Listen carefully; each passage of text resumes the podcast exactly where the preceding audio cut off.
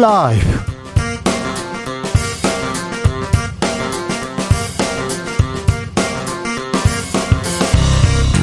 2023년 5월 5일 금요일입니다. 안녕하십니까. 주진우입니다.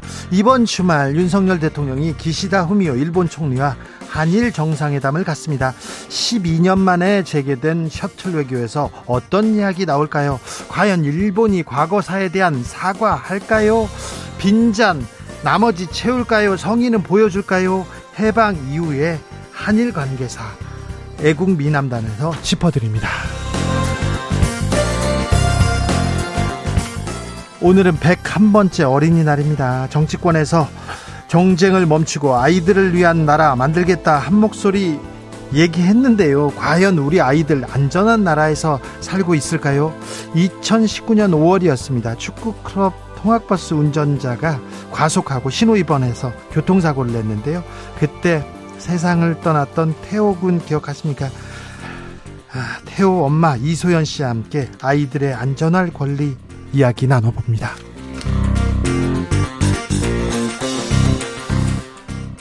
다큐멘터리 영화 문재인입니다가 다음 주에 관객을 만납니다. 문재인 전 대통령의 퇴임 후 일상을 담았다고 얘기하는데 개봉 전부터 정치적인 논쟁에 휩싸였습니다. 감독이 뭐라고 얘기할까요? 어떤 의도로 이 작품 만들었을까요? 이창재 감독에게 직접 들어보겠습니다. 나비처럼 날아 벌처럼 쏜다. 여기는 주진우 라이브입니다. 오늘도 자중자애 겸손하고 진정성 있게 여러분과 함께 하겠습니다. 어린이날입니다. 어떻게 지내셨습니까? 비가 많이 왔는데요. 아, 그래도 어린이들 밖에 나가고 싶을 텐데 뛰어놀고 싶을 텐데 이 정도 배에는 어린이들은 아무것도 아닌데요. 음, 충남교육청에서 초등학생들하고 한테 설문조사를 했습니다. 아이들한테 어, 어린이날 가장 하고 싶은 게 뭐예요? 얘기했는데 첫 번째가 가족과 함께 나들이 가기였습니다. 가장 행복하다고 느끼는 순간이 언제요? 물어봤더니요. 가족과 함께 있을 때를 하, 얘기했다고 합니다. 아, 우리 아이들이 가족과 함께 엄마 아빠하고 함께 놀고 함께 지내고 싶어 하는 거구나. 아, 저는 우리 아이가 어린이 때요. 어린이 때 같이 있어 주지 못해 가지고요. 하, 아빠를 먼 데서 온 친척 형쯤으로 좀 기억하시 하는 경향이 있었어요. 어렸을 때 막 이렇게 맨날 어, 좀 낯설어 하고요. 저한테 낯설어 하고 어디만 나가면 안녕히 가세요. 그 인사를 크게 했었는데 네. 좀 안타깝습니다. 이제 좀 크니까요. 아이들과 함께 좀 있어 줘야 됩니다. 음. 가족과 친구들한테 가장 듣고 싶은 말이 뭐예요? 어린이들한테 물어봤습니다. 그랬더니 부모와 선생님한테 사랑해 이렇게 얘기 듣고요. 친구한테는 같이 놀자 이렇게 듣고 싶다고 했어요. 아, 참. 사랑해 이 얘기 계속 해주세요. 할 수 있을 때까지 해주십시오. 그리고 친구한테 같이 놀자, 친구한테 같이 놀자고 이렇게 해야 됩니다. 자, 오늘 음, 어린이날 아니라도 아이한테 사랑한다는 얘기 계속 계속 많이 해주십시오. 음, 비 오는 날 어린이날 어떻게 보내시는지 알려주십시오. 그리고 아이들한테 자 어떻게 했으면 좋겠다 이런 얘기도 좀 합니다. 어린이날에 얽힌 추억도 같이 보내주십시오. 뭐 아, 어린이 때 우리 아이 어린이 때 뭐 했어 요 이런 거 이런 얘기 아, 보내 주십시오. 문자는 샵 #9730 짧은 문자 50원, 긴 문자는 100원이고요. 콩으로 보내시면 무료입니다. 아, 주진우 라이브 시작하겠습니다.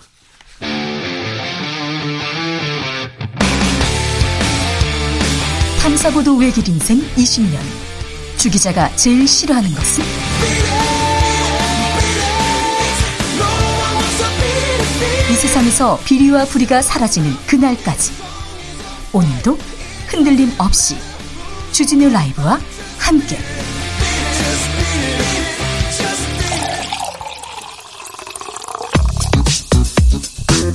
진짜 중요한 뉴스만 쭉 뽑아냈습니다. 주스. 정상근 기자 어서 오세요. 안녕하십니까. 김정우님께서 어린이날도 라이브인가요? 그럼요. 주진우 라이브는 언제나 여러분께 라이브로 만나고 있습니다. 오늘도 생방송입니다. 저는 괜찮습니다. 그런데 어린이를 이렇게 어린이를 둔 정상근 기자한테 미안합니다. 어린이날 어떻게 보내셨어요? 어린이날 네 아이와 함께 놀았습니다. 진짜로? 네. 네. 그리고 그리고 여기 왔네. 불러주셔서 감사합니다. 네. 뭐 그렇습니까? 네. 네. 아유, 더 놀아야 되는데. 정상근 기자는 아이하고 또 더 놀고 싶은데 어쩔 수 없이 끌려왔습니다. 아, 비가 왔는데요. 제주는 장마처럼 비가 와요. 3일 동안 비가 와요. 그러더라고요. 네, 오늘 제주도 산지에는 호우경보가, 추자조와 제주도 중간산에 호우주의보가 발효됐었습니다. 네. 어, 저 또한 제주도 전역에 강풍주의보가 내려질 정도로 바람이 강하게 불고 있는데요. 이 비가 시작된 지난 3일부터 오늘날 12시까지 한라산 삼각봉에 어, 무려 803.5mm의 비가 내렸고요. 800mm요? 네, 진달래밭에도 671mm, 서귀포에 365.6mm, 어, 성산에 238.2mm, 어, 제주에 142.3mm의 비가 내렸습니다. 어제 특별히 많이 왔다면서요? 네, 특히 서귀포는 어제 하루 무려 287.8mm의 비가 내리면서 네. 관측 이래 5월 1 강수량으로 어, 역대 1위 기록을 갈아치웠습니다. 네. 어, 궂은 날씨로 한라산 입산은 전면 통제가 됐고요. 급변풍특보와 강풍특보가 발효 중인 제주공항은 일부 결항편이 발생하는 등 이틀째 항공편 운항에 차질을 빚었습니다. 네. 어, 이로 인해 수학여행을 온 33개 학교 6천여 명의 학생 등이 이 발이 묶이기도 했습니다. 음, 우리나라의 연평균 강, 강수량이 1200mm대입니다. 1200, 1300mm 정도 되는데 800mm가 났으면 어이구 1년치 3분의 2가 하루에 왔으니까 비 피해 없어야 될 텐데 좀 걱정입니다.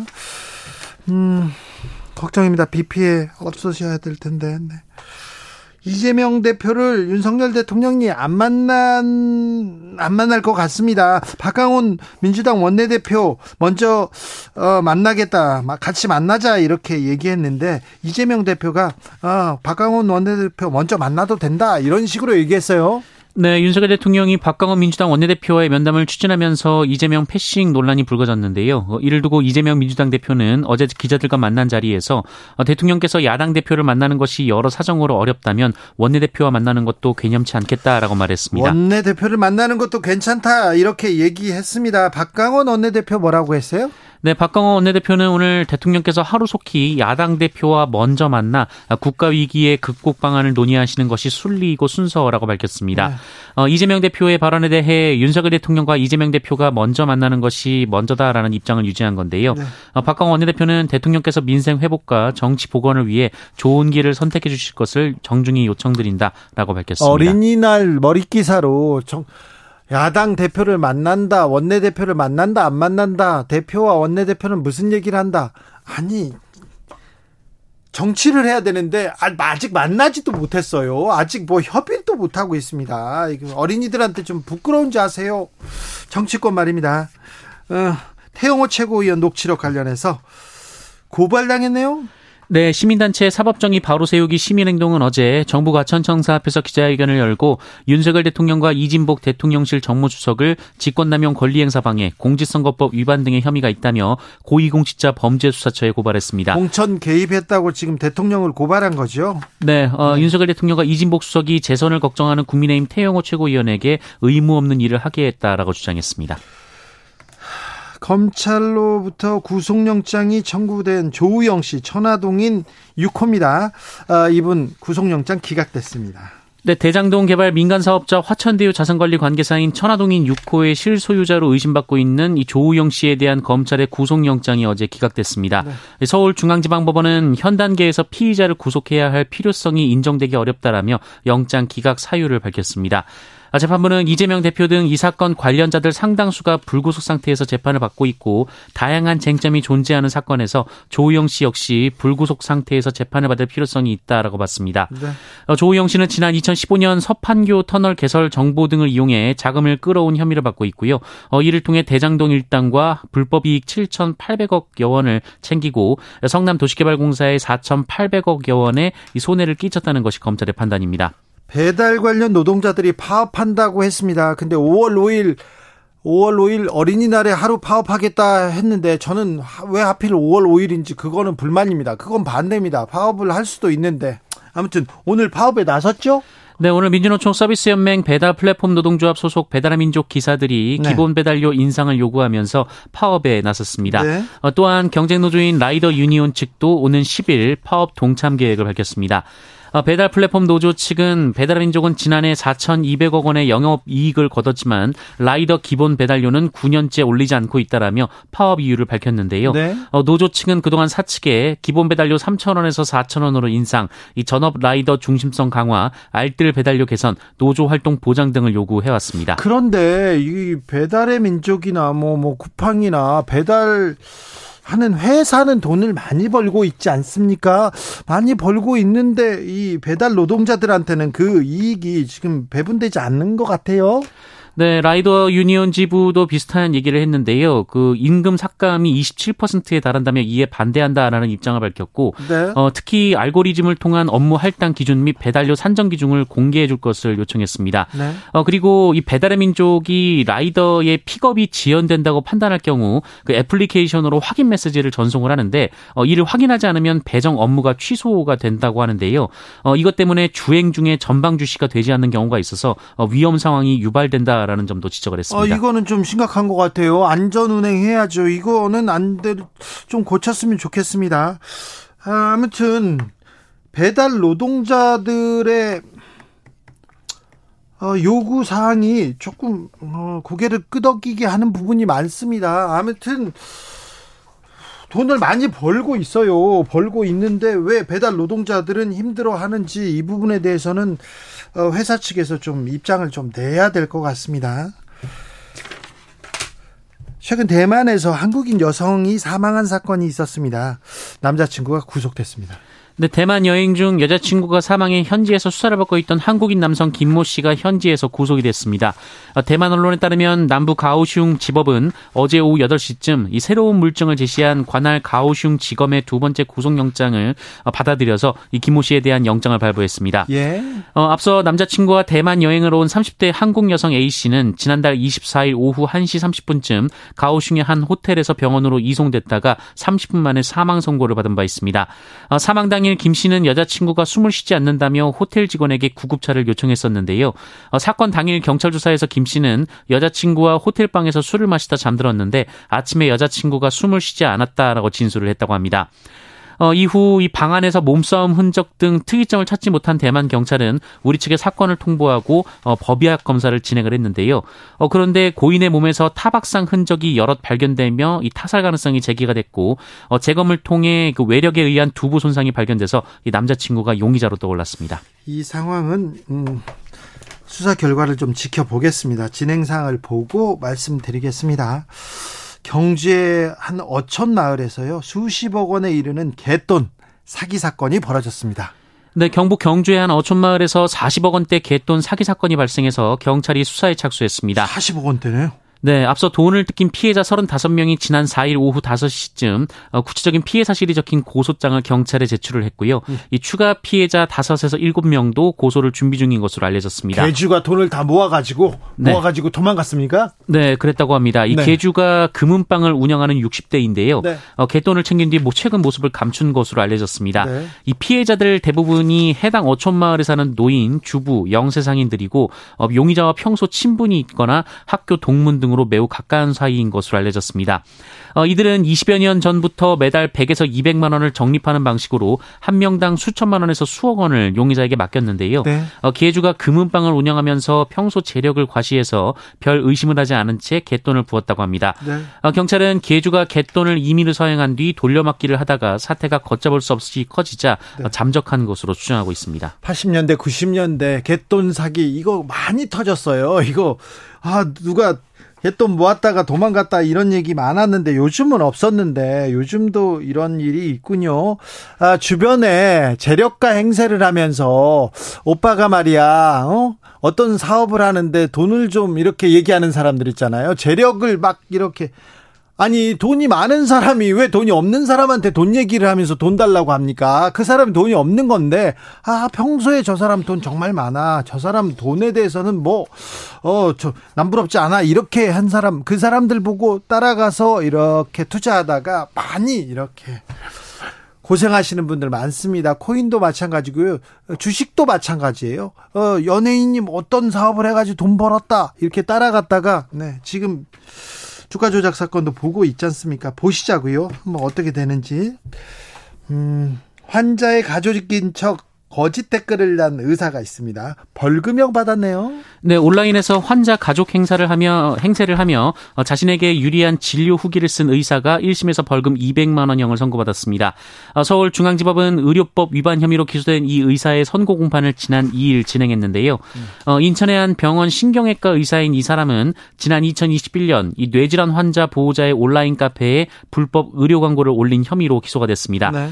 어, 이 의사는 자신에게 치료를 받은 환자의 자녀 행세를 하면서 어, 아무것도 모르는 내가 봐도 수술이 잘 된 것 같다라거나 어, 수술한 지 5년이 됐는데 재발하지 않고 있다라는 등의 이 게시물과 댓글을 9차례 올렸다라고 합니다. 의사 측은 실제로 치료한 환자에 관한 내용을 사실대로 기재한 것이라면서 거짓 광고에 해당하지 않는다라고 주장을 했는데요.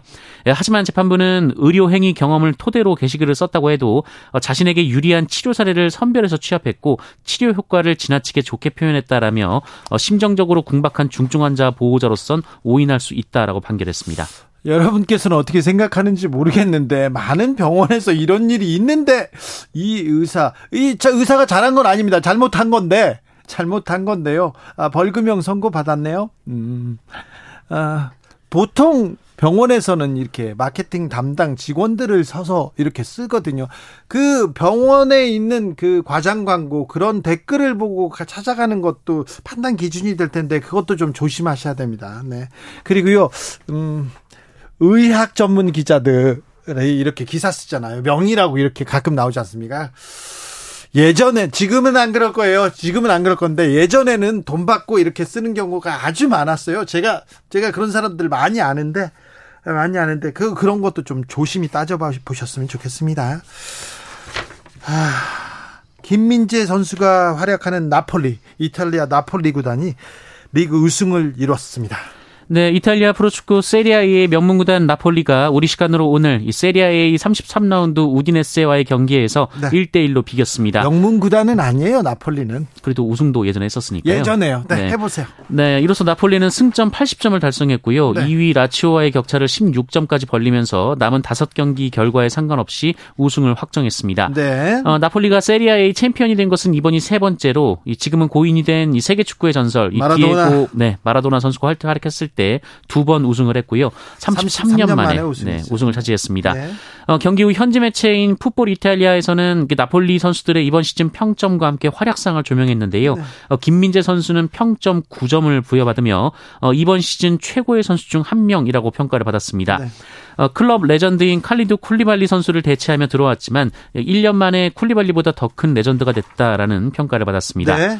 어, 김민재 선수는 33라운드까지 한 경기를 제외한 32경기에 나가서 나폴리 수비의 중심으로 맹활약을 했습니다. 나폴리는 이탈리아 반도의 끝에 남쪽 끝에 있는데 아, 북쪽에 공, 뭐, 뭐, 공장도 있고, 큰 회사는 다 북쪽에 있습니다. 롬바르디아, 밀라노 그 주변에 다 있고요. 저 밑으로 갈수록, 음, 농장 그리고 뭐 별게 없어요. 그래서 좀 가난합니다. 가난한 도시인데 가난하기 때문에 뭐 관광 그리고는 축구만 보고 살아요. 사람들이 다 축구만 보고 사는데 축구가 거의 신 그 축구가 뭐 종교와도 같습니다. 그래서 마라도나가 나, 어, 나폴리에서는 신과 같은 존재인데 그때 우승하고는 한 번도 우승권에 다가간 적도 없었거든요. 그런데 이 김민재 선수 합류 이후에 나폴리가 전력이 좋아가지고 우승했어요. 빅, 빅팀이 있는데 AC 밀란, 유벤투스, 인터 밀란 다 제치고 아, 나폴리가 우승했습니다. 김민재 선수의 공이 매우 큽니다. 김민재 선수는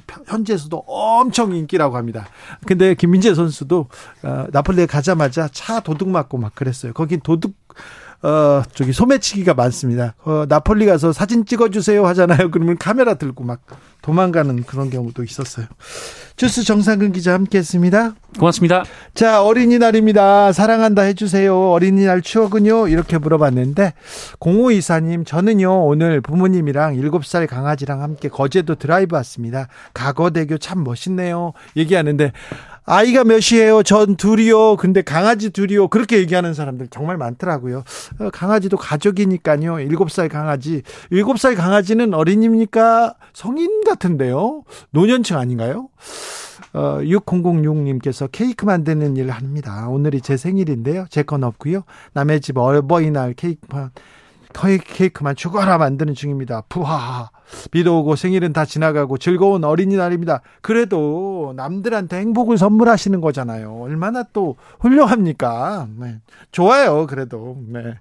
케이크를 만드는 일인데 케이크 주문이 없어서 아무것도 못 만드는 그래서 생일날 열심히 노는 그런 생일보다는 훨씬 나을 것 같다는 생각을 그냥 좀 해봅니다. 아, 0307님, 우리 남편은 어릴 때 어린이날은 늘 고추 심는 날이었대요. 5월 5일은 음, 농사철 시작합니다. 그래서 그 시골에 농촌에 있는 어린이들은 어린이날 다 일하러 갔어요. 일하러 갔습니다. 제 친구들도 다 일했습니다. 저는 일 안 했는데 제 친구들은 다 일했던 그런 기억이 있습니다.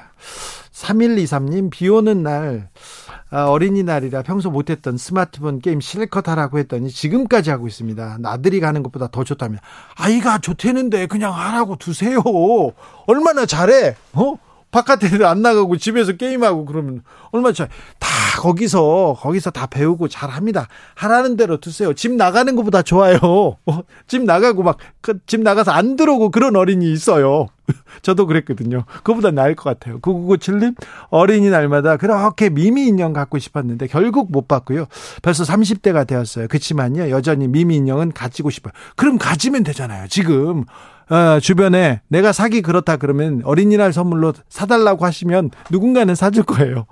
그래요. 아, 저 어린이날 막 기대한다고 했더니 막 선물 받고 막 그랬거든요. 아, 신나라 막 그래요. 신납니다. 9710님, 어린이날만 되면요. 이미 훌쩍 커버린 딸에게 너무 너무 미안한 마음 듭니다. 먹고 산다는 핑계로 20년, 5년 정도를 전국을 돌아다니면서 일하다 보니까 딸아이는 아빠가 없는 어린이날을 많이 보냈습니다. 지금도 미안한 마음이 큽니다. 아유, 그 마음 저도 알아요. 저도 그랬거든요. 아유, 참. 그래도, 네. 이제부터 잘하자고요, 이제부터. 커도 어린이 아닙니까? 아이들은 커도 예쁘고요. 사랑한다는 얘기 더 많이 해주십시오. 교통정보센터 다녀오겠습니다. 임초희 씨.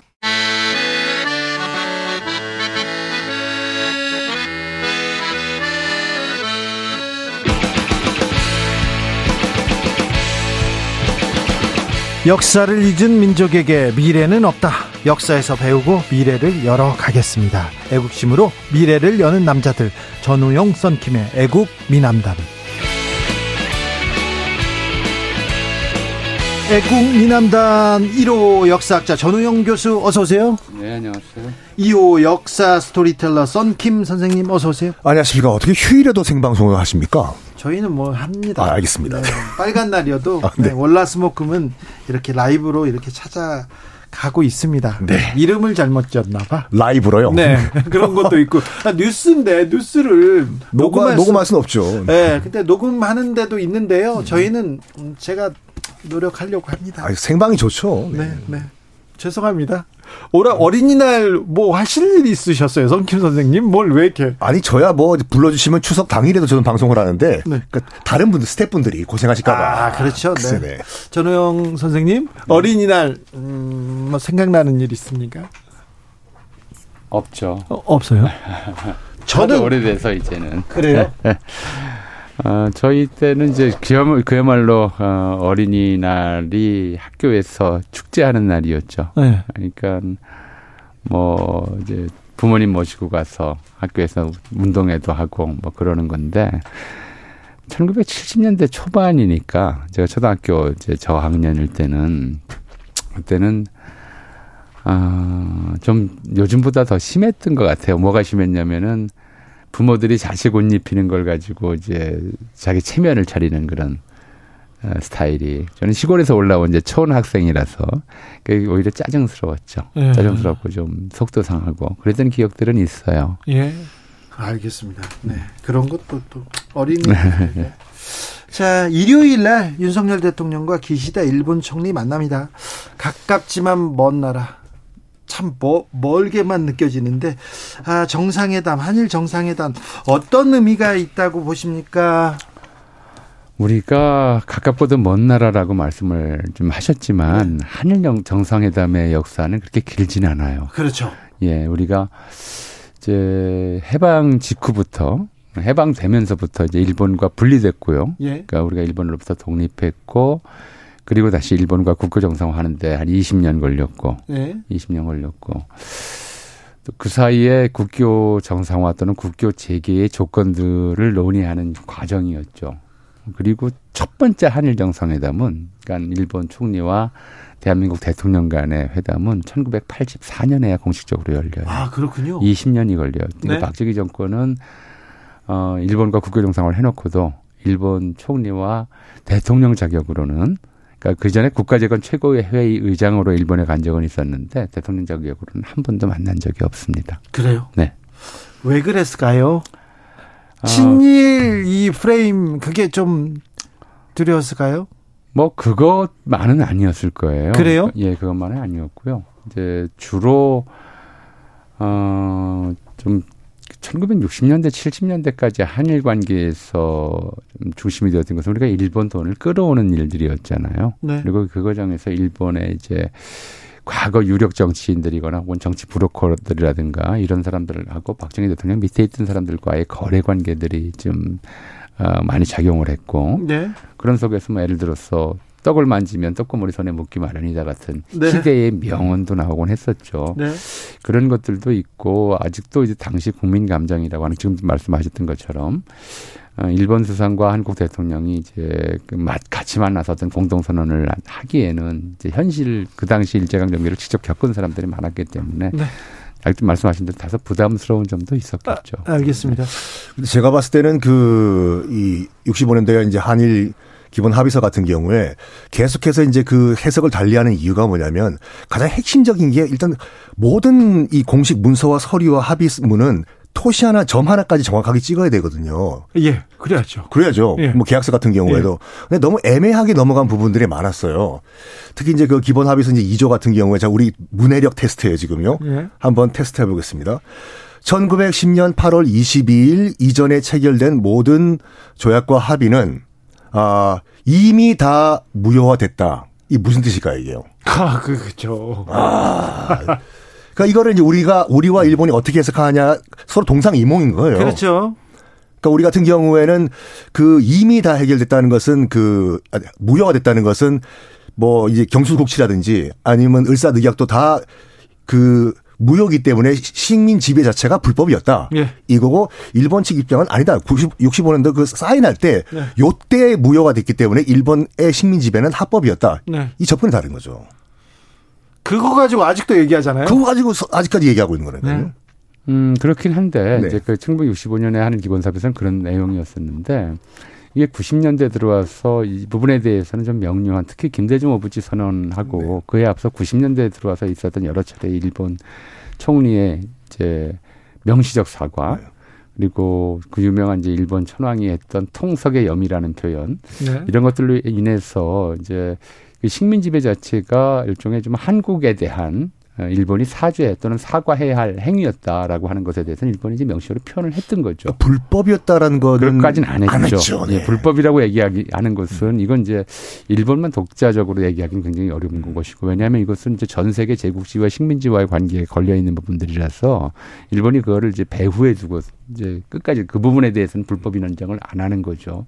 사실 이것은 이승만 정권 때부터 어, 작년 내각 정부 때까지 한일 국교 정상화의 전제와 관련해서 굉장히 중요한 이제 그 어, 이슈 핵심 이슈였어요. 그러니까 일본의 식민 지배를 우리가 어떻게 해석할 것이냐. 네. 우리는 일본의 식민 지배 기간 중에 계속 이제 어, 독립 투쟁을 벌였기 때문에 이건 일종의 전쟁이다. 그래서 네. 전쟁 승전국 자격으로서 일본의 배상을 청구해야 한다라는 것이 우리 정부의 입장이었었고 일본은 이제 그건 받아들일 수 없다는 입장이었었고 이런 거였는데 좀 이제 우리 쌍심 선생님이 말씀하신 것처럼 박정희 정권이 1965년에 한일 이제 협정을 체결하면서 이 문제에 대해서 명확한 선을 긋지를 않았던 거죠. 음. 서로가 애매하게 넘어가자 이렇게 합의했던 부분인 거죠. 방금 교수님 말씀하신 것처럼 당시 이제 국제법 분위기가 어떤 분위기였냐면은 그 1차 대전이 끝난 다음에 2차 대전 히틀러라는 괴물이 등장한 이유가 뭐냐면은 1차 대전의 패전국이었던 독일에 대해서 너무나 이제 그 베르사유 조약에 의해서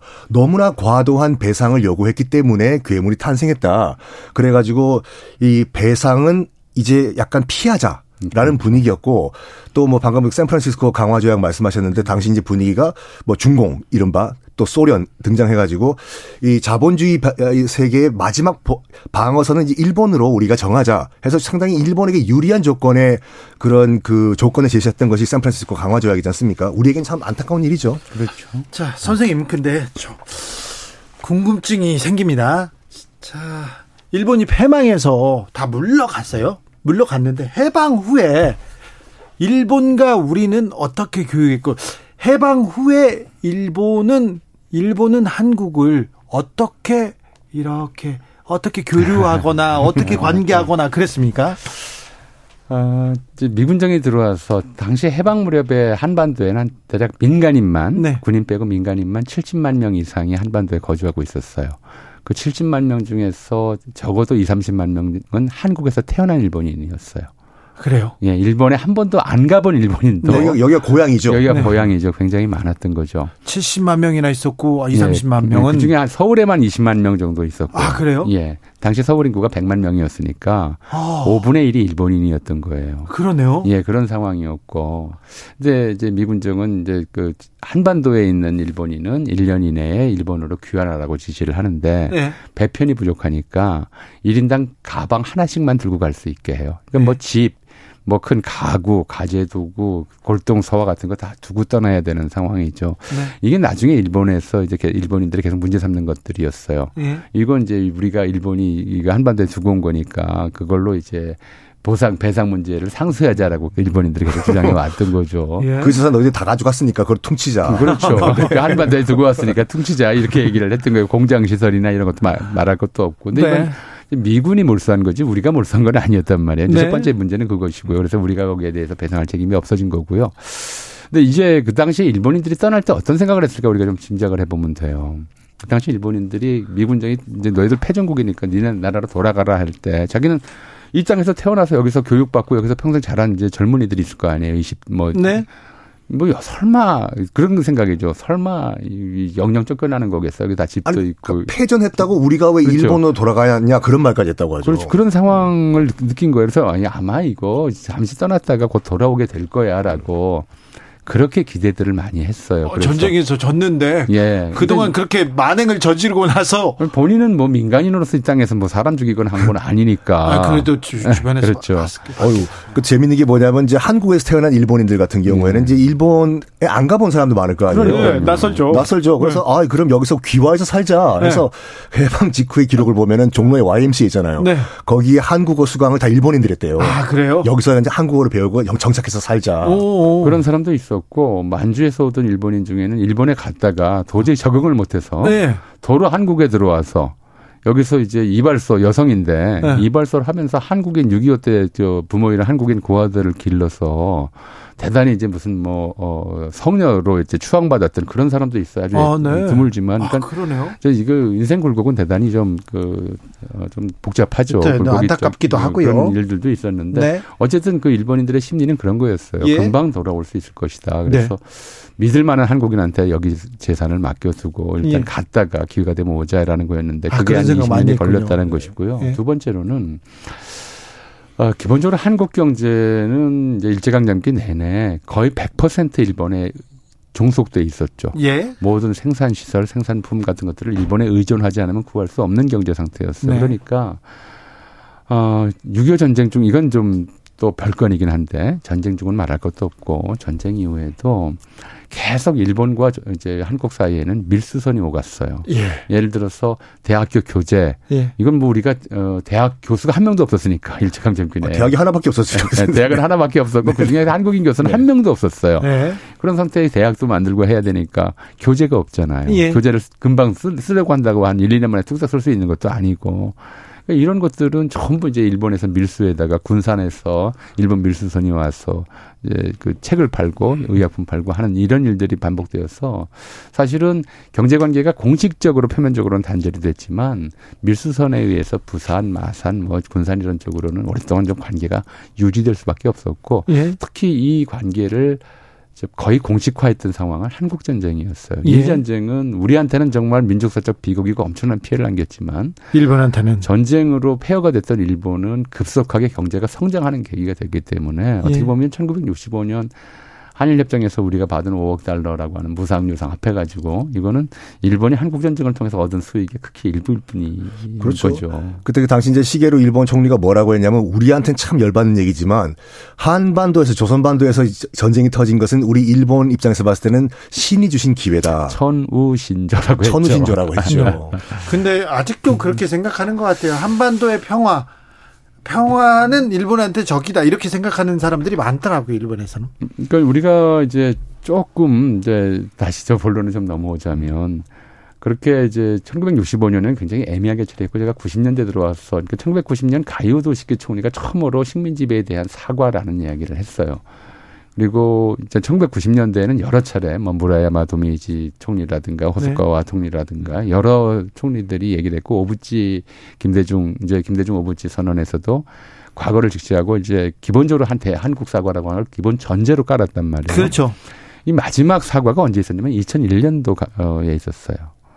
간 나오토 총리가 마지막으로 한국 그, 그 위안부 문제에 대해서 사과를 했고 그리고 지난 19년 22년간 일본은 이제 더 이상 사과를 하지 않았습니다. 사과하지 않고 또 오히려 역사를 왜곡하고, 왜곡하고 더 있죠. 말도 안 되는 얘기를 하기 시작했죠. 그러니까 왜그 이제 그럼 90년대에서 2000년대까지 일본의 사과 그럼 진심 어린 사과냐? 이제 표면적으로는 그렇게 보일 수도 있지만 어떤 좀 정치 국제 정치적 상황이 이건 어, 성큰 선생님 더잘 말씀해 주시겠습니다. 제가 좀 운만 떼자면 상황, 그, 맞물려 있었냐면 80년대 말부터 90년대에 걸쳐서 세계 정세가 급변하죠.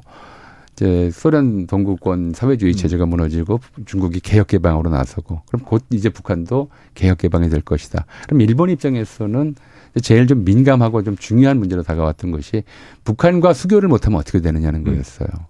북일 수교라고 하는 문제가 바로 이제 일본에 걸려 있는 거죠. 우리 쪽 입장에서도 아 이게 이제 북방 시장이 새로 열리는 마당에 북한을 완전히 이제 떼어놓고 이게 90년대 상황 지금 상황이 아니고 떼어놓고서는 도저히 미래가 안 보인다라는 거였죠. 그래서 어, 그 무렵에 이제 북한, 일본은 한반도 내에서의 남북한 관계와는 별도로 독자로 북일 수교하는 문제들을 굉장히 진지하게 고민했고 예? 그 북일 수교에 있어서 이제 북한 쪽에서는 그 박정희 정권보다 더 강경한 입장을 보이고 있었기 때문에 어쨌든 어, 한국과 북한에 대해서 양쪽 다 좀 그 뭐랄까 수위를 맞추는 정도의 사과 수준들을 만들어내려고 했던 거였던 것, 것, 것 같아요. 그 과정에서 한국 정부가 여러 차례 사과하는 그러니까 사실은 이 사과는 한국 정부에 대한 표면적으로 사과지만 사실은 북일 수교의 좀 밑바닥 네. 어, 좀그 통로를 깔려고 하는 그런 그렇죠. 사과였던 걸 보이는 거죠. 이제 그런 과정에서 이제 고이즈미 전 총리가 예. 이제 그 평양 방문을 했고 예.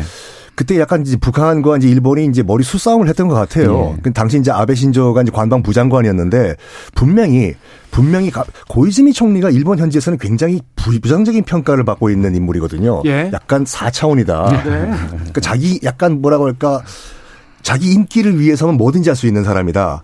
그래가지고 당시 자민당에서 이제 그 아베 신조 당시 그 관방부 장관을 붙여준 거예요. 가서 돌발 행동하는 거 막으라고. 네.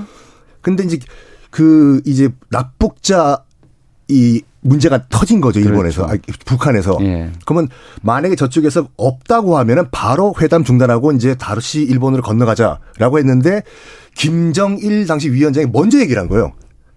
우리가 납북했다. 미안하다. 어 그래서 분위기 썰렁해진 거죠. 예.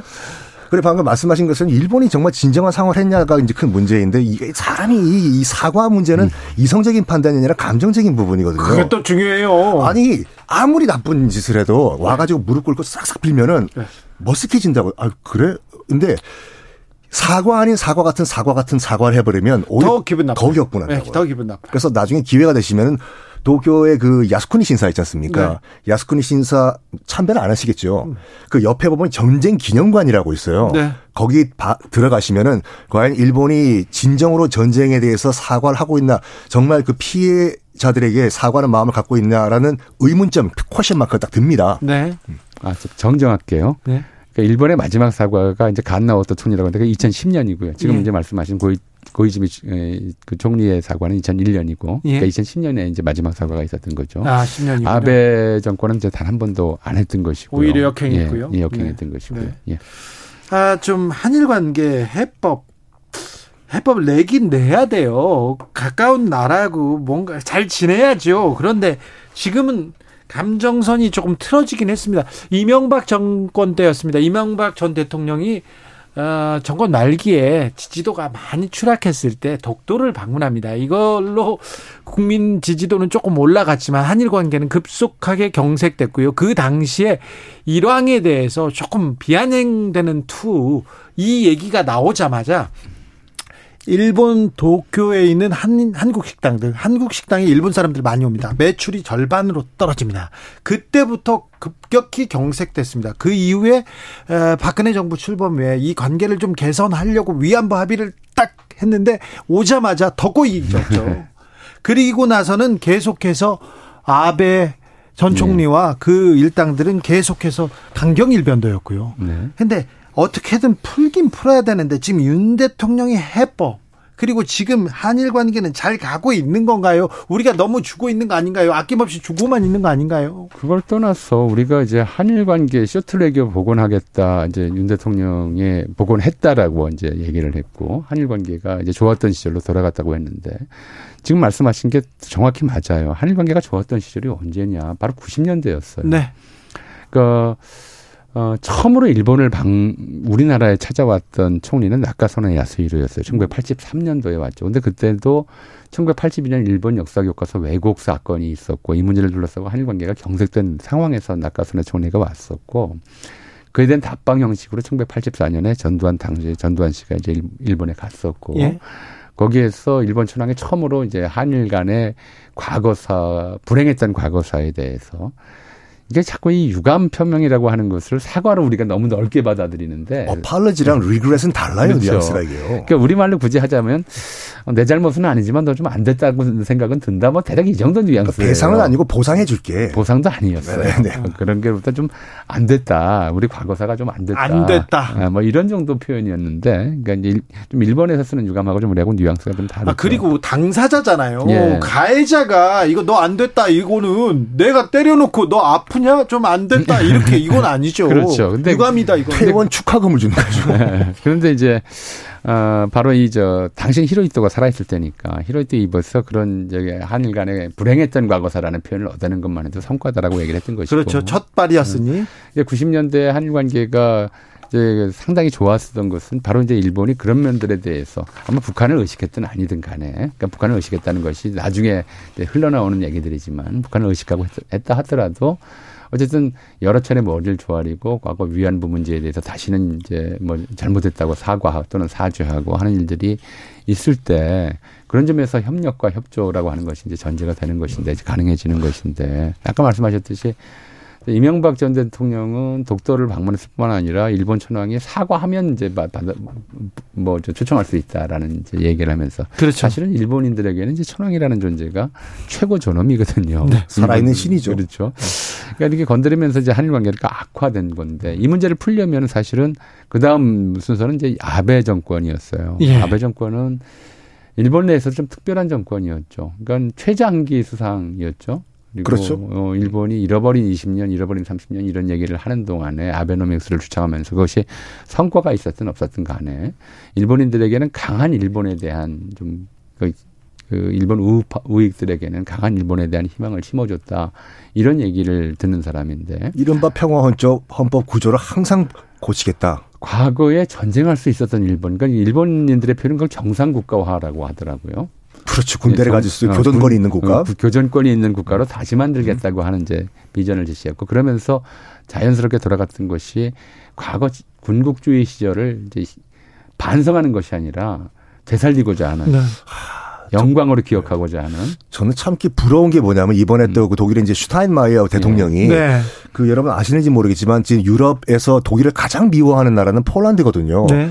그 2차 대전 때 폴란드에서만 600만 명이 죽었습니다. 그리고 예. 수도인 바르샤바는 거의 구석기 시대로 돌아갔고 그래서 정말 빠득빠득 빠득 이제 원수로 생각하고 있는데 어 그래서 우리 저 아시다시피 70년대 브란트 총리가 이제 그 폴란드에 건너가 가지고 네, 무릎을 꿇고 사과했지 않습니까? 이번에 슈타인마이어 독일 대통령이 다시 가가지고 이런 말 했더라고요. 역사의 책임은 시효가 없다라고 네. 하면서 사과했을 그, 때할 수 있을 때까지 해야 그렇죠. 그리고 다비드의 별이라고 해서 당시 이제 그 2차 대전 전으로 해가지고 유대인들을 구별하기 위해서 노란색 별 마크를 가슴에 붙이는 게 있었거든요. 네. 이거를 독일 대통령이 직접 가슴에 붙이고 사과를 하더라고요. 예. 그래서 그 진정 어린 사과를 보고 이제 폴란드 언론이 뭐라고 했냐면 지금까지는 우리가 독일을 미워했지만 저 정도까지 성의를 보이니까 앞으로 유럽에서는 우리가 우방국이 돼주겠다. 예. 이런 말까지 했더라고요. 이건 이제 진정어린 사과. 예, 그게 약화됐지만 사실은 근본적으로는 아베 정권의 이른바 군국주의 시절을 영광으로 기억하고 그러면서 식민지 지배했던 것을 자기들의 잘못이 아니라 자랑으로 생각해요. 자랑으로 이제 그 국내적으로는 그걸 자랑스러운 역사로 이제 예. 포장하려 들고 그러면서 이런 것들이 한일 관계를 근본적으로 악화시켰거든요. 그러니까 책임이 우리에게 있는 것이 아니고 아베 정권에 있잖아요. 그렇죠. 일본의 극우 세력들. 그러니까 아베 정권의 지- 그 태도가 바뀌어야 하는 것인데 아베 정권이 그런 태도를 취했고 또 이번 기시다도 바로 이제 아베의 충실한 네. 복사판 같잖아요. 이런 상황이면 왜 우리가 거기에 딸, 딸 끌려가고 있는 거잖아요. 아니 그런데 얘기가. 일본에서는 그런 목소리가 나올 수도 있어요. 어찌 보면 자 우리가 좀 그러면 안 돼. 인간이라면 그러면 안 되는데 일본에서는 정치적으로 이용할 수도 있는데 아니 피해자가 가해자의 가해자를 생각하는 우리나라에서 그 아베 정권의 얘기를 따라가는 그런 세력들을 이건 어떻게 설명해야 됩니까? 이건 친일이고 굴종인데. 그렇죠. 뭐 그렇게밖에 볼 수가 없죠. 그렇게 예. 보는 것이 맞는데 좀 조금만 더 좀 짚고 넘어가죠. 우리가 사태가 나빠졌다면 이제 왜 이렇게 됐느냐를 따져야 되잖아요. 네. 그러니까 한일 관계가 악화된 것이 분명히 아베 정권의 잘못이죠. 책임이에요. 네. 아베 정권이 그동안에 일반 일본 역대 총리들이 해왔던 사과와 반성의 기조에서 완전히 벗어나서 그걸 거꾸로 기억하려 들고 거꾸로 주장하고 이래 왔단 말이에요. 그럼 네. 이 문제에 대해서 일본 정부의 이제 본, 저, 어, 태도 전환 이걸 촉구해야 되는데 이제 지금 거꾸로 돼 버린 거예요. 마치 우리가 뭘 잘못해서 이제 한일 관계가 악화된 거, 우리 정부의 잘못으로 돌- 우리 과거 정부의 잘못으로 돌린 것. 그것도 사실 지금 말씀하셨듯이 한일 관계 경색이 어떤 면에서 보자면 직접적인 일차적인 계기는 어 이명박 전 대통령의 독도 방문과 일본 그럼 거기에 일본이 화를 낸 것도 좀 우스 왜? 우스운 납득이 안 되는 아, 그 일인데. 우리 땅에 우리 그러니까. 대통령이 간 거예요. 게다가 지금 이제 또 나오는 이야기는 어 일본이 이제 한국 의원들의 독도 방문 용납하지 않겠다라는 얘기를 얼마 전에 나왔죠. 이런 얘기를 또 하고 있잖아요. 그렇게 이제 양보를 했는데도 일본은 이제 아예 독도까지 내놓으라는 식으로 더 적극적으로 나온단 말이에요. 왜 이렇게 돼버렸느냐. 그러니까 우리가 이 문제가 일본으로 인해서 일본 정부의 잘못된 정책과 과거사에 대한 잘못된 인식으로 인해서 한일 관계가 경색되었다라고 하는 걸 먼저 전제하고 이 문제를 풀기 위해서 일본 정부의 노력을 촉구한다 이렇게 얘기를 해야 되는데 마치 우리 정부가 이게 특히 전에 이제 문재인 정부가 잘못했기 때문에 이 대법원 판결도 문재인 정부가 한 건 아니잖아요. 잘못했기 때문에 한일 관계가 나빠졌다는 식으로 사태의 원인을 잘못 진단한 거죠. 잘못 진단하는 게 잘못된 해결책이 나오는 거 수밖에 없는 거죠. 그때 극동 군사 재판에서 태평양 전범들의 확실한 처리가 안 됐기 때문에 독일과 같이 뉴렌베르크와 같이 그 영향이 지금까지 이어지고 있는 것 같아요, 지금요.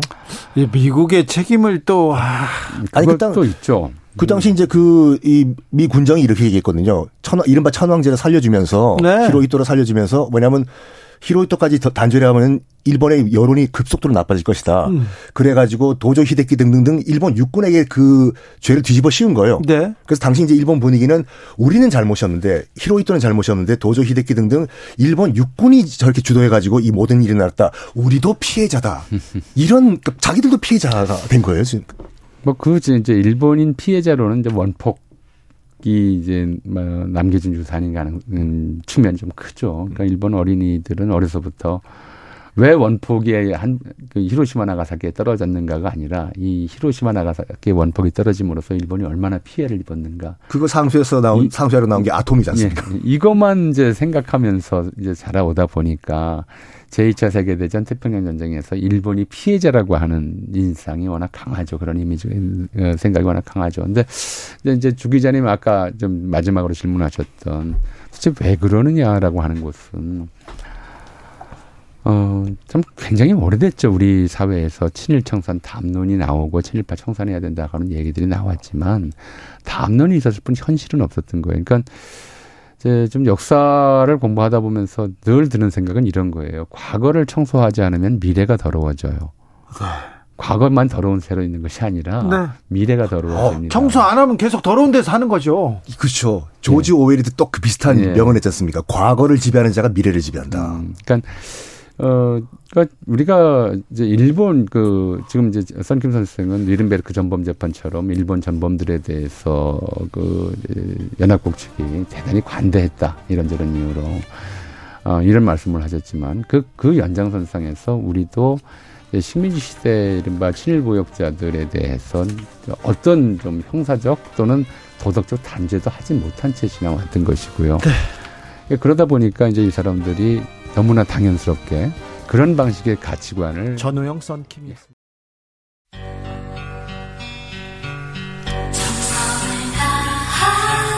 정성을 다하는 국민의 방송 KBS 주진우 라이브 그냥 그렇다고요.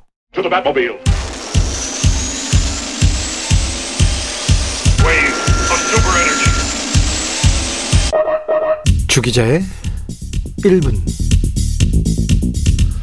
친구 아들이 초등학교 6학년인데요. 제가 물었어요. 어떠냐? 이렇게 물어봤더니 아저씨는 학교 다닐 때 어떠셨어요? 이렇게 묻더라고요. 그래서 제가 좀 머뭇거렸더니 힘들어요. 힘들어요. 그러더라고요. 한숨 쉬면서. 그리고는 학교까지는 괜찮은데 학원이 너무 힘들어요. 외로워요. 이렇게 얘기하더라고요. 그 초등학생은 의대 입시를 준비하고 있었다고 하더라고요. 외로워? 제가 물었어요. 그랬더니 아니 사는 게 다 그렇지요. 이렇게 대답하더라고요. 어린이들이 마음껏 잠자고 뛰어놀 수 있는 그런 환경, 안전하게 지낼 수 있는 환경, 입시 지옥에서 벗어날 수 있는 환경, 우리가 만들어줘야 되는데, 어린이들에게 너무 미안해요. 아이들한테 더더욱 말입니다. 아이 입에서 툭 튀어나온 외로움이라는 단어, 저는 좀 걸렸어요. 외로움이 하루 15개 비 흡연만큼 해롭다. 미국 정부에서 공식적으로 외로움이 비만이나 약물 중독과 같은 심각한 질병으로 다뤄야 된다. 이렇게 지적했습니다. 아, 최근 발간된 보고서의 제목은 외로움과 고립감에 대한 유행병. 이렇게 생겼는데요. 외로움은 조기 사망 가능성 26에서 29% 높였고요. 심장병과 뇌졸중 위험은 29%, 32% 각각 높였다고 합니다. 우리나라 사람들은요, 어려서부터 너무 열심히 삽니다. 어린이들, 하, 잠을 자는 게 어린이들에게조차도 잠을 자는 게 뛰어노는 게 죄에 가깝게 이렇게 느껴집니다. 열심히 공부하고 더 열심히 일해도 삶은 별반 나아지지 않습니다. 그래서 행복하지 않다고 생각합니다. 외롭다고 생각합니다. 외로움은 코로나 팬데믹 이후에 더 커지는 것 같습니다. 외로움에 대해서 우리가 진지하게 다뤄야 할 아, 시기가 된 것 같습니다. 이제는 정부가 외로움에 대한 대책을 세워야 합니다. 영국 정부가 2018년 국민의 외로움을 덜어줄 목적으로 외로움부, 고독부를 신설했다는 점 우리한테 많은 것 생각하게 합니다. 아이들이 웃을 수 있도록 이런 아이들의 웃음소리가 어, 퍼져 나갈 수 있도록 우리 어른들이 좀 더 열심히 노력해야 됩니다. 주 기자의 1분이었습니다. 아이유, 아이와 나의 바다.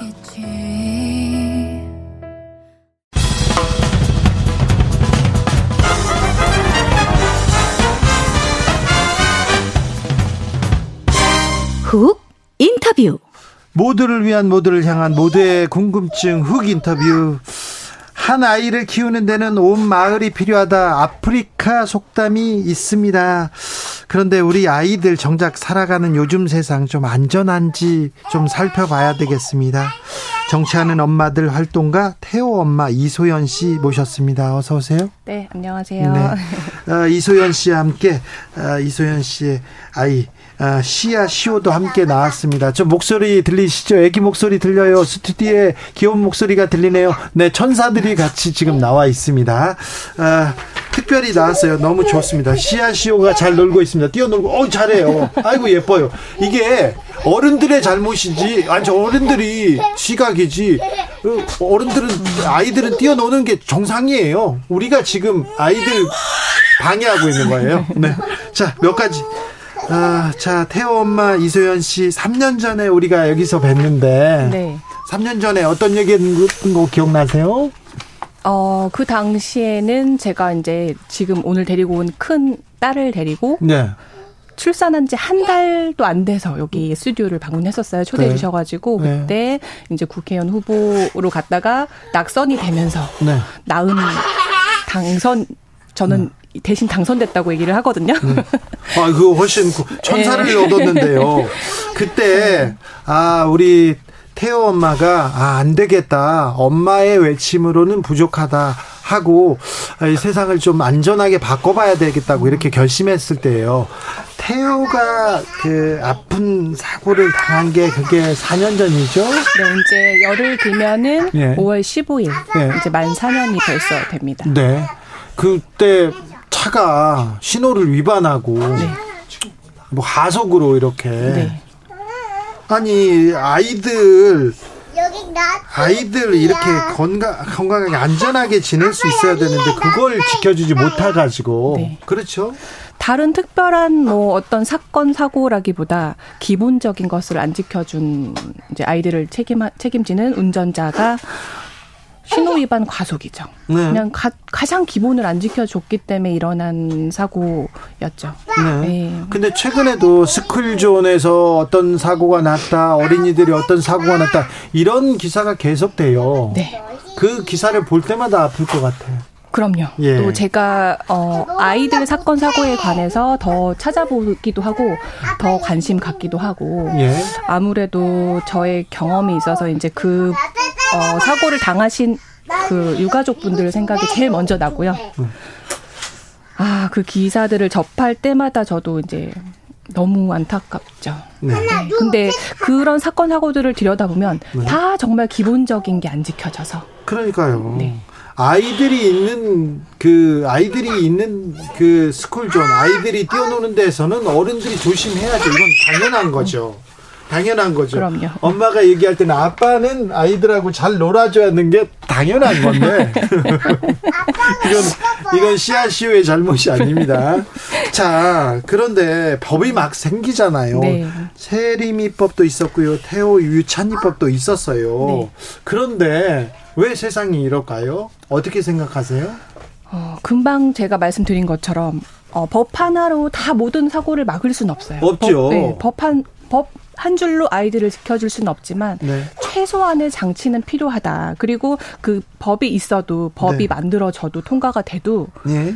감시하고 관리하는 체계가 없다. 저희 같은 경우도 이제 태호 유찬이법이 어린이 통학버스에 관련한 법이잖아요. 네. 그 이후로 어떤 관리 감독이 이루어지고 있는지 네. 실제로 그 사, 사고 당시에만 눈앞에 보이는 그 단속들. 네. 그때만 왜- 그래요. 네, 네, 네. 근데 지금 태호 어머님께서 아 이대로는 안 됩니다. 그래서 아, 정치권에 달려가고 이런 캠페인도 하고 그다 그다음에 법도 만들고 그랬잖아요. 그런데 왜 안 바뀌는 걸까요? 관심이 부족한 것 같아요. 관심이요? 네. 아 그때는 또 국회의원들도 우리도 이런 법 만들겠다고 얘기했죠. 사실 저도 당사자로, 당사자로서 세상이 바뀔 줄 알았어요. 아이들을 네. 위한 세상이 태호 유찬이로 인해서 크게 바뀌는 줄 네. 알았는데 시간이 지나니까 또 다시 돌아와서 이제 코로나 사, 그19 사태가 지나가 조금 이제 종식되고 다시 아이들이 등교를 하고 등원을 하면서 다시 사고 사건들이 많이 일어나고 있는 것 같아요. 네. 네. 아무래도 이제 그 정치권에서도 예. 관심을 반짝 가졌다가 예. 다시 지금 현재 누가 관심을 가지고 있는가에 대해서 저도 한번 되묻고 싶고요. 예. 그리고 또 가장 중요한 건 저희 이제 부모들도 역할도 중요하다고 생각은 하거든요. 예. 관심 가지고 계속 지켜보고 또 관리 감독하는 거를 어떤 기관에만 맡길 수는 아, 없더라고요. 안 돼요. 네. 정치인들한테만 맡겨서는 네. 안 되고요. 네. 아, 우리가 더 안전한 나라를 만들어 줘야 됩니다. 우리 아이들을 위해서 말입니다. 안젤라님께서 근데 애들 대화 내용이 더 궁금해요.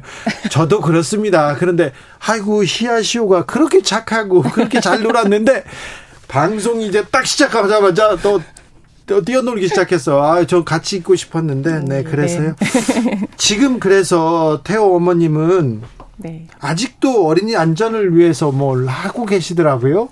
사실은 제가 지금 오늘 이제 두 딸과 또 뱃속에 아기까지 같이 왔어요. 지금 네 명이 온 겁니다. 네. 네, 근데 이제 어, 저도 육아를 현실적으로 하다 보니까 막상 활동할 수 있는 시간이 없더라고요. 네. 그래서 어, 저도 후원으로 함께 하고 있는 이제 아동안전위원회나 정치하는 엄마들 네. 이런 단체에서 그냥 같이 힘을 보태고 있는 상황이고요. 네. 또 아동안전위원회라고 제가 이제 후원회장을 맡고 있는 곳이 있어요. 네. 거기서도 어 이제 안전 관련해서 이제 태호 유치원법이 통과된 지 3년 만 3년이 되었거든요. 네. 그래서 그거를 기 어, 잊지 말자는 뜻에서 같이 캠페인도 또 벌여 온라인상에서 벌이고 있었어요. 네. 아니 아이를 잃었어요. 네. 아이를 잃었는데 정치권에서 그리고 책임 있는 사람들이 바꿔준다, 바꿔준다. 그런데 아무것도 안 바뀌어서 지금 지금 애를 배 속에 이렇게 애를 데리고 다니면서 아동 안전 위원회 일을 보고 있으니 이 얘기를 하고 있으니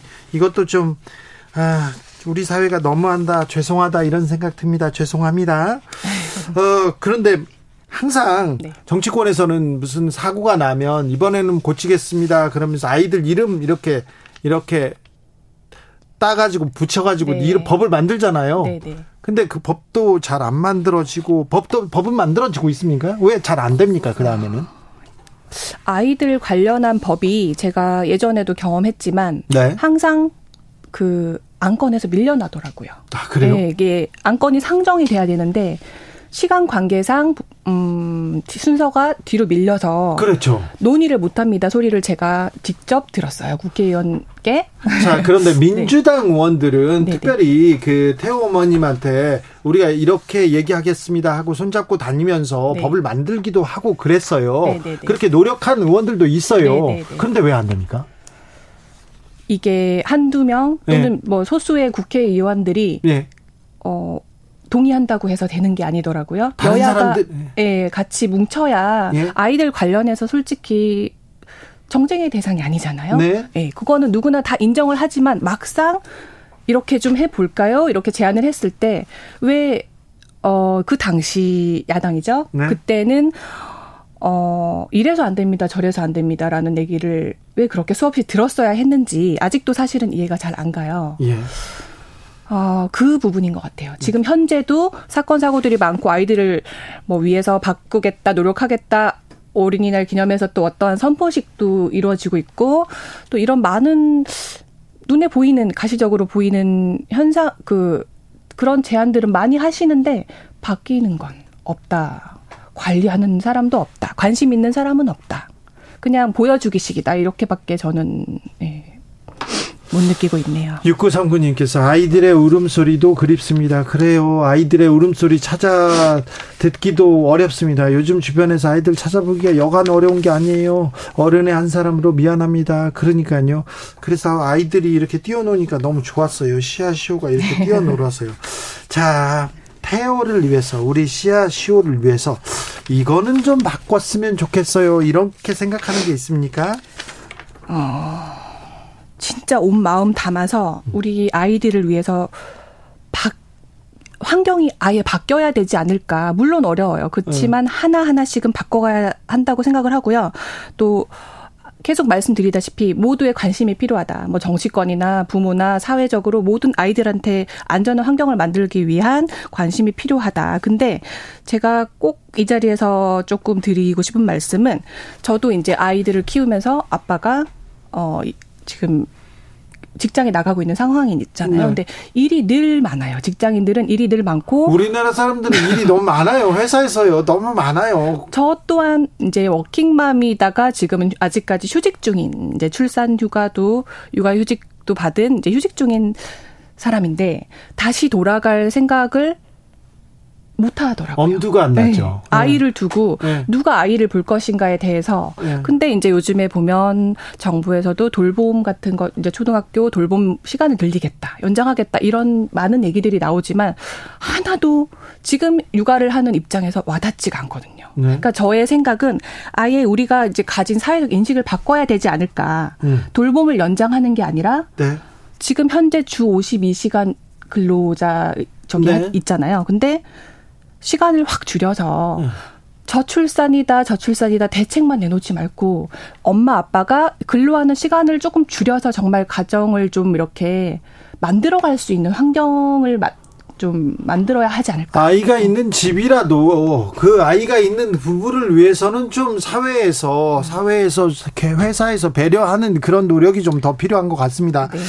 그런데 음 아, 사회적인 인식이 좀 부족하다 이런 네. 얘기했는데 네. 노키즈존이 많습니까? 노키즈존 같은 좀 차별 혐오 시선이 있습니까? 노키즈존이 어디 좀 황당한 적이 있습니까? 많죠. 많아요.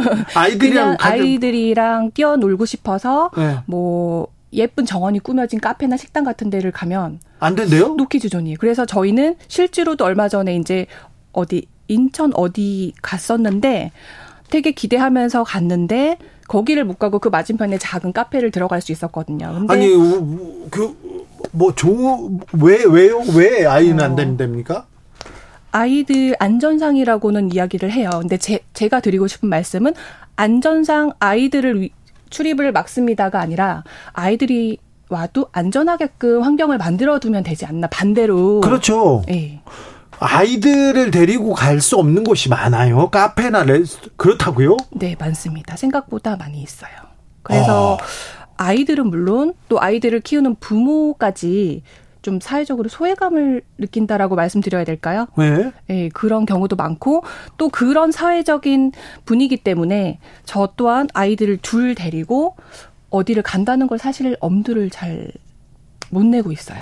아 그렇군요. 네, 네. 아이들을 데리고 가는 거를 아 싫어하는 그리고 금지하는 곳이 있다고요. 많다고요. 여기에 대해서는 좀 생각을 바꿔야 되겠네. 이거 좀 처벌 대상 아닙니까? 아닌가요? 아, 아, 우리 식당은요, 안전을 위해서, 아, 안전을 위해서가 아니, 진짜 안전하게 만들어 놔야죠. 그리고 그럼요. 또, 네. 사람에 따라 또 달라질 것 같은데, 이런 식당들. 그런데 있으면 저한테 얘기하세요. 음. 네. 제가 좀, 아, 김미선님께서 정말 많아요. 노키즈존, 키즈존은 늘 차 끌고 어딘데, 아, 키즈존 이제 찾아가야 된답니다. 외진데 있어가지고 꼭 차 가지고 가야 된다고 네. 이렇게 얘기하는데 이런 아 이게 많군요. 노키즈존이라 노키즈존이라 아 참 몰랐어요. 아이들 데리고서는 제약이 참 많이 따르죠. 그래요. 예. 자 아이들 얘기하는데 이것만 바꾸면 엄마가 엄마도 행복해질 텐데 이런 생각도 좀 합니까? 어떤 생각하십니까?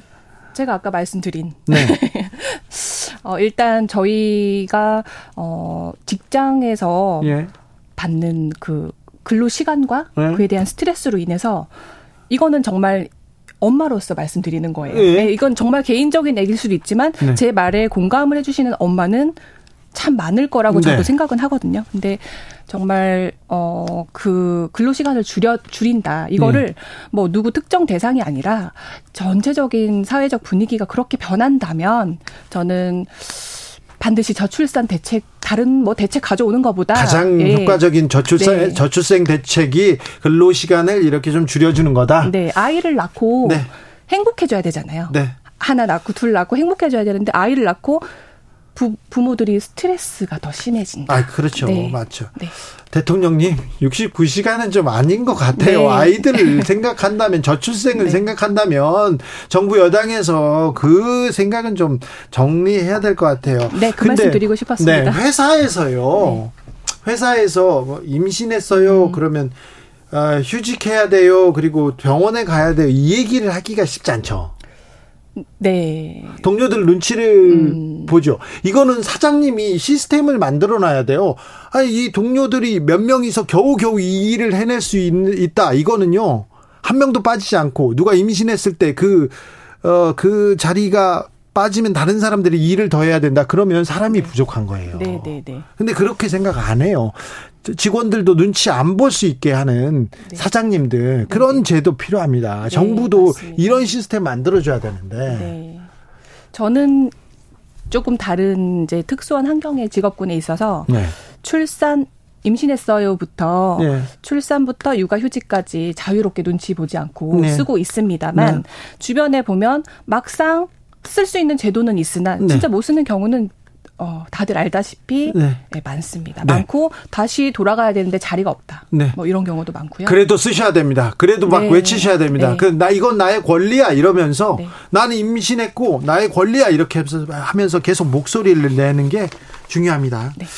아, 3년 전 어린이날 태호 엄마를 뵀는데요. 3년 만에 봐서 너무 반갑고 네. 좋은데요. 좀 미안하네요. 좀 사회가 좀 나아, 나아졌어야 되는데. 네? 다음번에 보면 좀 나아지겠죠? 네, 조금 더 나아진 사회에서 또 네. 뵙기를 알겠습니다. 네. 예망합니다. 아, 시아시오 너무 예뻤어요. 네, 네. 저도 사실은 여기 스튜디오에 들어오라고 시아시오 들어오라고 하셨을 때 네. 처음 드는 생각이 어 이거 민폐인데 아니에요. 괜찮을까 생각을 했거든요. 아니요. 애, 애들 노는 걸 방해하는 우리가 민폐예요. 네, 왜? 그 말, 그렇게 얘기를 저도 하면서도 네. 저 또한 네. 아이를 데리고 동, 아이를 동반하고 어딜 가면 항상 이렇게 약간 위축이 되거든요. 네. 그러니까 이, 이게 사회적 분위기가 저희를 그렇게 만들고 있지 않나. 그렇죠. 맞다. 네. 맞다. 어린이날이라고 얘기하는데 나머지는 어른들의 세상이고 어른들의 네. 날이잖아요. 근데 어린이날도 마찬가지예요. 어린 어리 어른들의 시선으로 어린이다 이렇게 얘기하는데 네. 자 뱃속에 있는 아이한테 엄마가 이렇게 멋진 분이라고 이렇게 알려줘야 되는데 제가 나중에 알려드릴게요. 아, 자 뭐 뭐 저기 네. 언제쯤 출산입니까? 8월 올 8월 출산이어서 네. 내년에 한 번 더 뵙기를 희망합니다. 네, 네 그렇습니다. 아 좀 그 내년 어린이날 그 아이, 아이 이름도 지었나요? 아직이요. 아직요? 네. 그 아이한테는 좀더좀 안전한 세상 이렇게 좀 우리가 만들어야 되는데. 네. 실제로 저도 지금 아이들이 두 살, 세 살 이렇게 크다 보니까 예. 어, 기관에 보냈는데 그 어린이 통학버스 차량을 탈 일이 있더라고요. 네. 근데 자, 저는 솔직히 아직 못 태우고 있어요. 아, 안 보내거든요. 아 그렇죠. 네. 소풍도 안 가고 이런 환경에 지금 저희가 살고 있다. 네. 네. 그렇죠. 네. 아, 그 진짜 가슴에 묻은 그 아이 생각하면 슬퍼하기만도 진짜 슬퍼하는 것만도 하, 힘든데 그 얘기를 더 안전한 나라로 만들어 주세요. 만들어야 됩니다. 이걸 외치고 있으니 얼마나 훌륭하신지 존경합니다. 아무튼 네, 행복한 어린이날 되시고요. 네. 네. 네. 또 뵙겠습니다. 태호 엄마 이소연 씨 얘기 들었습니다. 말씀 네, 감사합니다. 감사합니다. 정치 피로, 사건 사고로 인한 피로, 고달픈 일상에서 오는 피로. 오늘 시사하셨습니까? 경험해 보세요. 들은 날과 안 들은 날의 차이. 여러분의 피로를 날려줄 저녁 한 끼 시사. 주진우 라이브.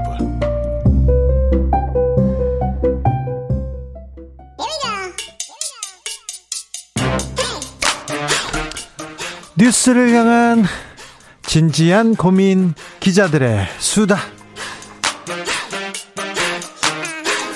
라이브 기자실을 찾은 오늘의 기자는 라파엘 라시드 기자입니다. 어서 오세요. 네, 안녕하세요. 오랜만에 뵙습니다. 오랜만입니다. 네, 어떻게 지내셨어요? 네, 그냥 그냥 있었어요. 안 보는 동안 뭐 좋은 일 있으면 좀 알려주세요. 어, 좋은 일. 네. 음, 어, 최근 제가 그 지난 1년 반 동안 네. 그 다큐멘터리 제작 중이었는데 네. 근데 드디어 그 만들었어요? 다 마무리했고 네. 아마 다음 달, 다 다음 달쯤 네. 어 나올 예정입니다. 어떤 주제로 만드셨어요? 그거 비밀이요. 비밀이에요? 근데 아마 나올 때 네. 나올 때 저한테 그 또- 한국 관련 다큐인데 네. 그리고 나올 때 아마 조금 논란일 수도 있어요. 아 그렇습니까? 네, 아, 훌륭하십니다. 제가 다큐멘터리는 또 제작해봐서 네 감독도 해봐가지고 그런데 힘들어요. 네 힘든 거 알죠. 아네 어려웠습니다.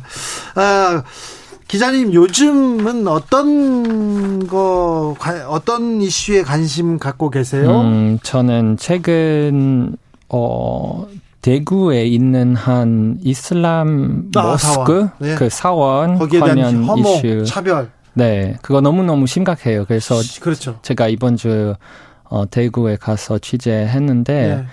어 저도 차별도 받았어요. 아 거기서 네, 제 얼굴을 보고 너 무슬림이야?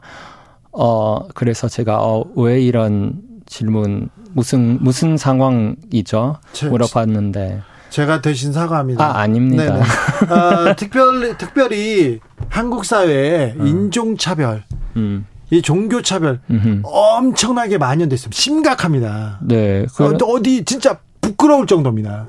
너무 심각하고 근데 물론 뭐 일부는 일부 사람들 이거 일부죠. 그게 일부죠. 그 뭐 문화 차이라고 뭐 생각할 수 있겠지만 현장을 직접 가서 아, 그 무슬림 사원 앞에 그 돼지 머리를 놓은 일도 예. 있는데 그것을 봐서 너무 너무 충격을 받았고 너무 그거 단순한 어, 뭐 무슨 문화 차이가 아니라 그거 바로 혐오라고 생각합니다. 어, 어찌 보면 범죄일 수도 있어요. 어, 근데 이, 이 나라에 우리나라에서는 그, 그 차별금지법 없는 없는 상태에 외국에서였으면 그거 분명히 처벌 사법 처벌 사법 처리됐을 텐데 우리나라에서는 아무도 책임을 묻지 안- 않습니다. 네 아무 어, 조치할 수 없어요 아직도. 그런데 이게 조치할 수 없을까요? 법적으로 좀 따져봐야 되는데 그 부분은 또 저희가 고민해 볼 대목이 있습니다. 네. 음, 언론 한국 언론에 대해서 자주 말씀해 주셨는데 음, 음. 아, 국경 없는 기자에서 2023년 세계 언론 자유 지수 발표했더라고요. 한국은 180개국 가운데 47위 이렇게 기록했습니다. 지난해 대비해서 4 4계단 이렇게 떨어졌는데 네. 한국을 대표하는 외신 기자로서 이 문제는 어떻게 보셨어요? 뭐 일단 뭐 이번 뭐 윤석열 정부가 언론의 자유를 위협했다는 것을 고려하면 네. 뭐몇 달 전이지만 뭐 한국이 몇 단계 어, 밀렸다는 사실을 예상 가능한 일이 예상했죠. 있죠. 예.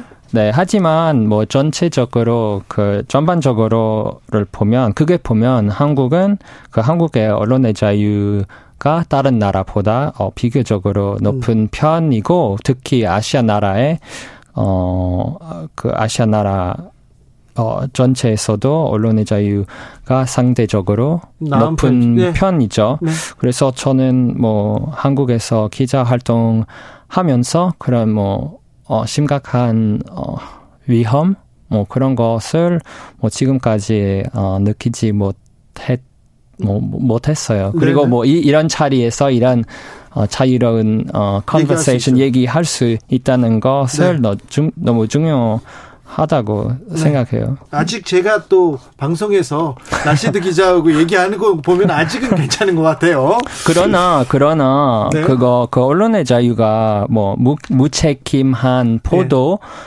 뭐 하는 것을 의미하지는 않다고 생각합니다. 네. 그리고 뭐 그거 언론의 자유 너무 주, 소중하고 네. 뭐 책임 있게 어, 활용 해야 한다고 생각합니다. 혹시 음, 되게 용기 있게 윤석열 정부에서 언론의 자유가 지금 침해되고 있다 그런 얘기도 했고요. 여러 지적을 했는데 누구나 기관이나 단체에서 막 연락 오거나 압박하거나 그런 적 없습니까? 음, 그냥 뭐, 뭐, 미팅 합시다. 뭐 아? 그런, 그런 그 정도를 뭐, 뭐, 여기저기 받았는데. 아 그래요? 여기저기 네. 있어요? 뭐, 그- 미팅할 때 저 좀 따라갈게요. 네? 제가 되게 대신 시원하게 뭐라고 좀 할게요. 네. 저 아, 윤석열 정부에서 일어났던 언론 뉴스, 언론 사건들, 사건, 언론과 관련된 사건들 중에 기억 남는 게 있습니까 혹시? 음, 뭐, 그 MBC. 날리면 네, 네, 그거 가장. 가장 기억 남죠. 네. 상징적인 사건이 될 거예요. 이건 세계 언론사에도 조금 기록될 만한 그런 네. 사건일 거예요. 어, 아, 바이든하고 날리면하고 한국말로 얼마나 큰 뉘앙스의 차이, 뉘앙스가 아니죠. 차이, 발음의 차이가 있는데 이걸 가지고 들어보라고 하는 거는 좀. 그렇습니다. 한국 언론들은 아 지금 세상에서 중요한 게 얼마나 많은데 한국 언론들은 이 이슈만 다뤄 한국 뉴스들은 이 뉴스만 주목해 이렇게 생각하는 부분이 있습니까 혹시? 음, 한국 언론에서 뭐 지금 가장 주목하고 있는 주제 솔직히 자, 저도 자- 잘 모르겠어요. 네. 요새, 요새는 그 한국 뉴스를 볼 때마다 조금 지겹고 왜냐면 요새는 그 정치 갈등 네. 계속 맨날 맨날 정치 갈등이에요. 민주당 뭐 국민의당 어떻게 싸우고 있다. 네, 그래서 누가 뭐 잘못했는지 예. 그리고 누가 뭐뭐 하고 있는지 누가 부패했는지 예. 저도 이제는 저 저도 잘 모르고 예. 지겹고 예. 그냥 어 그런 뉴스를 어, 따라가는 것을 포기했습니다. 아 그렇습니까? 네. 아무튼 정치 뉴스가 너무 많죠. 네, 너무 많아요. 시시콜콜한 게 너무 많죠. 그래서 근데 어 반대로 그그 해외 해외에서 네. 어 주목받고 있는 뉴스 는 뭡니까? 정치보다 어 사회 이슈 예. 특히 요새는 어 세계 언론사에서 뭐 가끔 그런 어 요청 많이 받는데 네. 가장 핫한 이슈는 네. 요새 그 어, 한국 저출산 문제 아 그래요. 네. 너무 하- 핫해요. 아 그렇구나. 한국의 저출생, 한국의 출산율이 너무 낮아요. 네. 0.7명대인데 이거는 하, 뭐 급격히 낮아지고 있어요. 그 원인 어떻게 보세요? 어떻게 보고 어떻게 세계 언론에서는 어떻게 분석합니까? 어, 그 원인은 뭐 네. 저도 잘 모르지만 네. 그 아까 아까 나- 나오신 분도 같은 말을 했는데 네. 그거 아이를 낳는 게 좋지만 그 이후 예. 키우는 그 게 너무 키우는. 게 너무 네. 힘들어요. 네. 그래서 그것을 어, 해결할 수 없으면 그리고 어, 어, 젊은 사람들 행복할 수 없으면 이 나라에서 아마도 어, 저 저출산 문제가 더 심해질 수도 있어요. 네. 어, 한국 관련된 문제 중에 저출생 얘기를 물어봤고요. 그 거기에 대해서 관심 있고 또 외국에서는 한국에 대해서 어떤 뉴스 이렇게 주목합니까? 음, 요새 아 요새 어 다른 인기가 있는 주제는 예. 그 한국의 그 높은 자살률. 자살률, 저출생 자살률. 네. 네. 한국 다 사람 부정적인 네. 내용이죠. 한국이 불행하다 이렇게 써. 한국이 선진국이고 그 선지도 선진국 글로벌 스탠다드에 거의 맞춰 왔는데 갑갑 갑자기 또 저출생 자살 이런 쪽 부정적인 음. 뉴스 왜 한국은 저렇게 이렇게 불행한 사회가 됐나 이 음. 부분에 대해서 외국에서 좀 주목하고 있군요. 네. 왜냐면 그 나라들도 음. 아마 10년 후, 15년 후 같은 한국? 상황 어 발생할 수 있으니까 네. 먼저 네. 그 어, 다른 나라를 살펴보고 싶어 하나 봐요. 그렇습니다. 음. 지난 대선 때 20대의 세대 간 갈등이잖아. 남녀 갈등. 이 부분에 대해서 그 정치권에서 세대 갈등 그리고 남녀 갈등을 조장하는 그런 뉴스가 계속 나오면서 남과 여가 서로 아. 미워하는 부분 이 부분에 대해서 굉장히 많은 질문을 받았거든요, 저도. 그래서 좀 안타까웠습니다. 네. 케이팝이나 BTS 관련해서는 아직도 이렇게 관심이 많습니까? 네, 많은데 저는 어 K-팝에 대해 절대 네. 네, 이야기하고 싶지 그 언급하지 하나도? 하, 하나도 몰라요. 알겠습니다. 관심 네. 없습니다. 네, 알겠어요. 저도 그렇습니다. 어, 자, 가짜 뉴스 있지 않습니까? 네. 음, 가짜 뉴스 한국에서도 좀 고질적인 문제인데. 음, 라시드 교수가 바른 소리 하고 막 이렇게 얘기하면, 이게 얘기하면, 아, 저기 어떤 사람들이 가짜 뉴스 이렇게 만들기도 하고 이렇게 공격하기도 하고 댓글들을 달기도 하고 막 그랬죠. 음. 네. 그렇죠. 이 지금 네, 괜찮습니까? 네, 뭐, 뭐, 어, 어쩔 수 없, 어쩔 수 없어요. 그럼. 그래요? 그렇습니까? 네. 어쩔 수 없습니까? 네.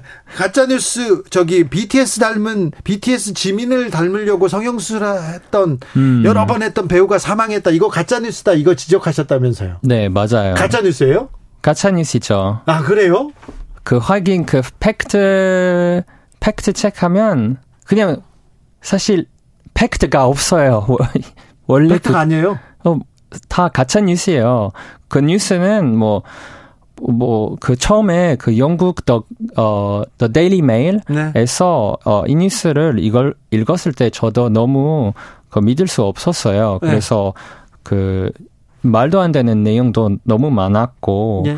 음, 그리고 기- 이 사람 누군지 모르고, 어, 온라인에서 뭐, 프로, 프로파일도 찾기 못 했는데, 갑자기 이런 뉴스 나왔는데, 그래서 저도 조금 궁금해서, 어 조금 더 알아봤더니 조사해봤더니 아예 다 그런 일이 없었어요. 그냥 결국 그- 그냥 그, 그 사람 워- 원래 어, 없는 존재, 사람. 예, 없는 사람이에요. 결국 가짜 뉴스 어 인 것을 확인했는데 재밌는 것은 그 대부분 한국 언론사들이 특, 네. 특히 그 주요 언론사들 예. 다그 스토리를 그 검증하지 않고 그 보도했고 예. 네. 그리 그 그들이 그 기본적인 사실 확인조차도 하지 않고 스토리를 사실인 것처럼 네. 보도했습니다. 네. 근데 결국 가짜 뉴스였는데 오늘도 지금도 확인해 보시면 네. 뭐 그 포털 웹사이트에서 그 뉴스 아직 온라인 올라 있어요. 여전히 있는데 참 수십 개 나왔네요. 수십 개. 100개도 넘을 것 같아요. 지민 닮으려고 12번 성형한 캐나다 배우 사망. 이렇게 종합 이렇게 나왔는데 가짜 뉴스였습니다. 근데 신기한 게 그 데일리 메일은 네. 그 조용히 그 기사를 삭제했어요. 그래요. 근데 삭제했답니다. 가짜 뉴스 빨리 바로 잡으세요. 어, 자, 윤 대통령의 인터뷰 오역됐다. 그 오역됐다 아, 아. 논쟁에 대해서 이거 잘못됐다. 이렇게 라시드 어, 기자가 이렇게 바로 잡았습니다. 그랬더니 그, 그랬더니 또 악플 달았다면서요, 누가? 네. 네. 아, 아, 그 기자를 향한 악플, 네. 악플에 대해서는 어떻게 생각하세요? 그냥 무시하면 뭐 저도 악플 너무 많이 받는 편인데 네. 뭐 어, 어쩔 수 없어요. 기자 라면 네. 그것을 당연히 뭐 생길 때니까 그냥 무시하면 돼요. 음, 괜찮습니까? 아, 저, 저 괜찮, 괜찮습니다. 네, 괜찮 괜찮아요. 네. 정안 괜찮으면 저한테 좀 오세요. 제가 어 뭐 위로는 해드릴 수 네. 있습니다. 자, 한국 언론에게 가장 필요한 건 뭐라고 보십니까? 하, 그거 너무 어려운 질문이죠. 네, 음, 근데 제 생각에는 그 독립성? 독립성. 네, 네, 그거 언론이 뭐 정치나 경제적인 이해관계와 네, 뭐 무관하게 근거에 사실을 그 사실에 근거하고 뭐 독립적으로 보도하고 있는 독립성 예, 필요하다고 생각합니다. 독립성. 네. 어디에서 독립하지 못한 것 같아요? 기업한테 독립하지 기업? 못. 네, 권력. 근데 정치 음, 네, 그리고 어 종교 종교. 네 네, 맞아요. 언론사들 다 눈치 보고 있어요. 네. 그렇습니다. 진실에 그리고 정의에 이렇게 눈치를 봐야 되는데 그렇죠. 네. 그러지 않고 네. 돈과 권력에 눈치를 많이 봐요. 네. 알겠습니다. 라시드 배 아, 라파엘 라시드 기자한테 한 수 배웠습니다. 오늘도 감사했습니다. 네. 감사합니다. 건- 건강하시고 악플 다는 거는 그냥 내가 잘해서 그런다 이렇게 생각하십시오. 네. 네. 아, 감사합니다. 교통정보센터 다녀오겠습니다. 임초희 씨. 이제 자유롭게 잘 살아보겠습니다. 사람보다는 자연이 좋은 분이에요. 농사 일을 하면 좀 치유되는 것 같은 사람으로서 참 좀 안 됐다. 그 무게를 이겨내고 잘 견딜 줄 아시지만 잘 굽히지 않는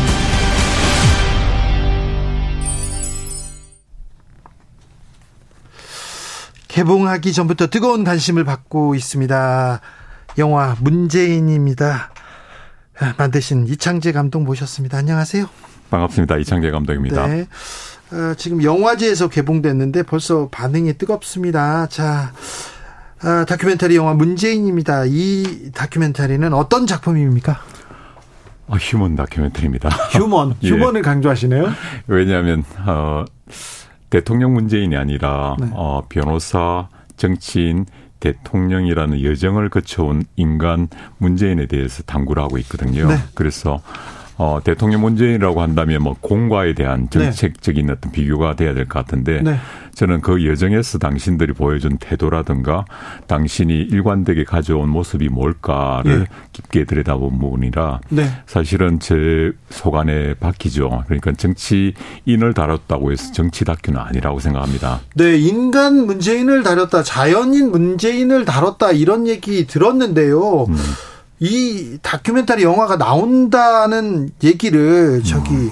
김어준 다, 뉴스 다스베이드에서 했습니까? 5년간의 이룬 성취가 무너졌다. 문재인 음. 전 대통령의 발언이 나오면서 예. 굉장히 큰 화제가 됐는데요. 예.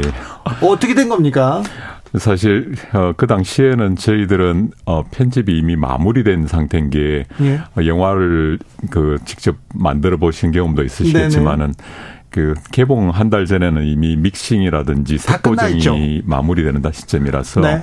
그때 뭐 방송처럼 네. 상황을 보고 편집을 하고 하는 것들은 거의 불가능합니다. 네. 특히 영, 어, 뭐 등급 심의 같은 걸 받기 전이라 네. 한달 전이라서 거의 불가능한데 사실 어 다스베이다의 본편을 5분씩이나 보여주는 건 좀 불가능한 부분인 게 다스베이다 전 쪽에서는 좀 많이 보여줬으면 좋겠다는데 저희들이 5분을 보여드리면 거의 스포일러가 되지 않을까 네네. 싶어서 그 현 시국에 있을 만큼은 영화에 담아져 있지 않았는데 좀 안타깝게 생각했던 부분이라서 네. 대통령 허락도 안 받고 제가 사실은 이걸 보여드렸던 셈이죠. 그래서 양산에 있어의 당신의 생활들은 본편에 들어가 있는데 그 말씀은 실질적으로 인터뷰에 들어가 있지 않습니다. 그래서 실제 내용을 보면 그 맥락이 참 이해가 되는데 이 영화가 어, 지금 2023년에 소비되는 무언가 아니고요. 한 5년이나 10년 이후에도 문재인을 이해하고 싶을 때 봐도 충분히 납득될 만한 그냥 시대에 대한 이야기가 아니라 인간에 대한 이야기라서 네. 들어갈 틈이 없습니다. 사실은 그 네. 부분은. 예. 아, 그래서 아무튼 5년간 이룬 성취가 무너졌다. 지금 윤석열 정부에 대해서 갖고 있는 생각 이렇게 생각하는 사람들이 있는데 음. 이 부분에 대해서 대통령이 문 전 대통령이 한마디 한 거 아닌가 이렇게 관심을 가졌는데 이 부분은 영화하고는 관련이 없습니까? 어, 전혀 관련이 없고 네. 대통령께서 뭐 다른 기별을 주신 건 아닌데 조금 송구스러웠죠. 나름대로는 이 영화가 작은 거다 보니까 다스베이다라는 어떤 어 예, 미디어를 통해서 저희들이 좀 공격적으로 홍보를 어, 했는데 네. 네. 이게 영화 개봉 전에 이미 다른 이슈로 이 이슈만 나와서 그런데 네 알겠습니다. 네. 정치적인 게 아니고 휴먼 다큐다 인간 문재인에 대한 얘기를 다뤘다 이렇게 보면 된다 이렇게 생각하면 됩니까? 예, 저기 사실은 어, 며칠 전에 언론 시사를 했습니다. 네. 근데 제가 어, 노무현입니다까지 포함해서 네. 제일 많은 분들이 오셨습니다. 기자분들이. 네. 그래서 어 뭔가를 찾고 있는 것 같더라고요. 그래서 그 전에 어 인사를 드리면서 휴먼 다큐신데 그냥 어 편견을 빼고 보시면 그게 증명될 겁니다 했는데 네. 영화를 마치자마자 네. 질문 안 하시고 뭐열몇 분이 나가시더라고요. 네. 나중에 알고 보니까 정치 사회부 기자분들이 다 보러 왔겠죠. 네. 예, 이슈가 없는 거예요. 네. 이 영화에 정치적으로 뭔가 공격할 만한 이슈가 별로 기사거리가 없다는 거죠. 예. 여러분이 나가시는 걸 보고 아, 정치 사회적인 영화는 아니구나 이런 예, 생각이 들었던 것 같습니다. 노무현입니다. 영화 노무현입니다를 만드셨습니다. 그리고 문재인입니다를 만들었는데 음. 자, 좀 두 작품을 만들면서 음. 인간 노무현과 인간 문재인에 대해서 다시 좀, 좀, 음, 음. 생각하게 되잖아요. 어떤 예. 생각 드셨어요, 감독님? 어, 되게 비교가 어려운 분들인데 불구하고 아마, 음, 노무현 대통령님은 드라마가 정말 강합니다. 어떤 쪽으로 focusing을 하더라도 어떤 시대를 focusing 하더라도 대통령의 드라마가 막 넘쳐나는 그런 분들이고요. 네. 주변에 있는 인물들도 그런 드라마를 담을 수 있는 정말 드라마틱한 분이시죠. 어, 그런데 문 대통령님은 어떤 분이 이제 잔잔한 어, 충무 바다 같다는 표현을 하신 분이 있었는데요. 제가 느꼈던 거는 충무 바다 같은 그 밑에 깊은 뭔가 해류 같은 뭔가 움직이고 있는 거죠. 큰 힘으로. 그런데 그게 겉으로는 잘 드러나지 않는데 밑에서는 아주 힘차게 네. 어떤 대륙을 움직이고 있는 뭔가가 느껴졌습니다. 굉장히 용기 있는 분이세요. 아, 노무현 관련된 다큐멘터리를 만들어 달라고 음, 음 예전에요. 노무현 대통령이 돌아가시고 돌아가시고 노무현 재단 쪽에서 사람이 왔습니다. 어, 그때 사람이 왔는데 부탁은 그때 이제 노무현 대통령하고 가까웠던 이창동 감독 그리고 문성근 배우 그리고 또 노무현 재단 사람들 그때 아, 영화를 같이 만들자고 왔던 사람이 김어준이었어요. 김어준 씨를 그때 만나가지고 그 작업을 하다가 저희가 완성하지 못했어요. 예. 없었어요.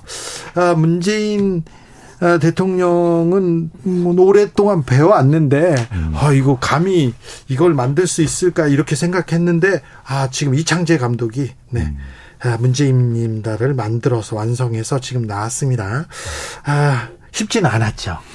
예, 아, 이게 제가 다들 뭐 제작을 다 어려운 거는 마찬가지인데. 네. 예, 제가 다큐멘터리를 올해로 보니까 30년 했더라고요. 아 그래요? 예. 그 어려운 일을 30년이나 하셨네요. 그렇게 어렵지만은 않습니다. 그런데 네. 그 30년 중에 그문 대통령에 대한 다큐멘터리가 5분의 1의 시간을 가졌더라고요. 6년을 이 영화를 위해서 기다리고 네. 또 기획서가 들어가고 또 제작했던 그래서 문득 오늘 오면서 그런 생각이 들었는데 올드보이에 나오는 오대수가 예.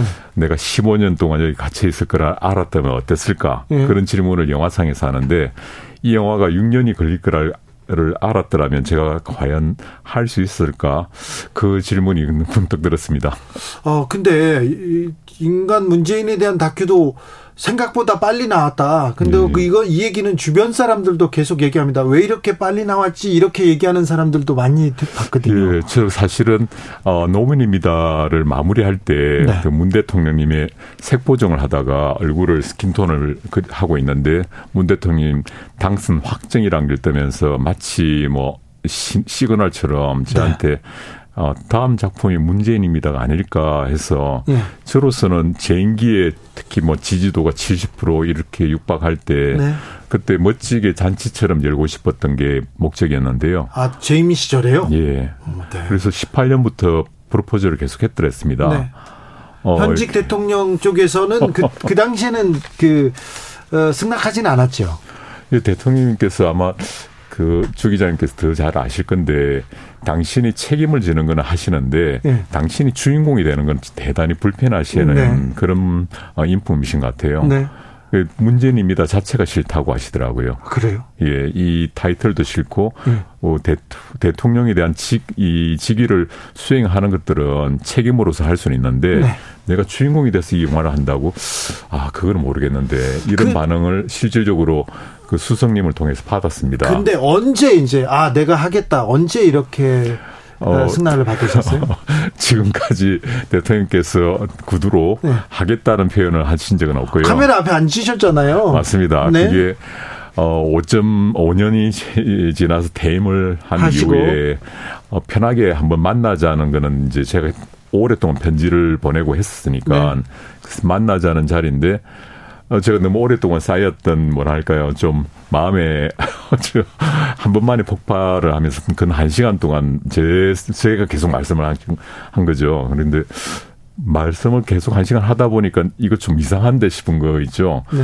아, 대화를 하고 설득을 해야 되는데 제가 마음속에 울음을 터뜨리듯이 맺힌 맺힌 거를 그냥 털어놨군요. 예. 근데 대통령께서 반응이 네. 대단히 온화하게 미소로 그냥 처음부터 끝까지 들으시고 계시더라고요. 네. 잘 듣는 사람이 있잖아요. 예, 그게 저, 저도 그 표정이나 이런 게 너무 기억이 나서 네. 영화에서도 그런 그렇게 표현되고 싶어 싶도록 좀 세팅을 했다 할까요? 예. 대통령님이 처음 저한테 보여줬었던 그 미소 띈 모습이 오랫동안 기억이 남았고 대통령 미소가 승낙이었을까요? 그 외에는 구도로서 어떻게 하자고 말씀하신 적은 없고 그리고는 이제 인터뷰 시간을 잡으셨군요. 예. 크게 승낙이네요. 네. 지, 최근에는 어, 어떻게 지내세요? 음. 아, 책방 내고 이렇게 바삐 움직이시는데 좀 편안해 보이십니까? 아, 대통령님께서 어, 그 작년 연말까지만 촬영한 이후로 네. 한 번도 통화나 이렇게 연락을 드린 적은 어찌 없습니다. 어찌 만들었습니다. 어떻게 하겠습니다. 그런 얘기도 안 하셨어요?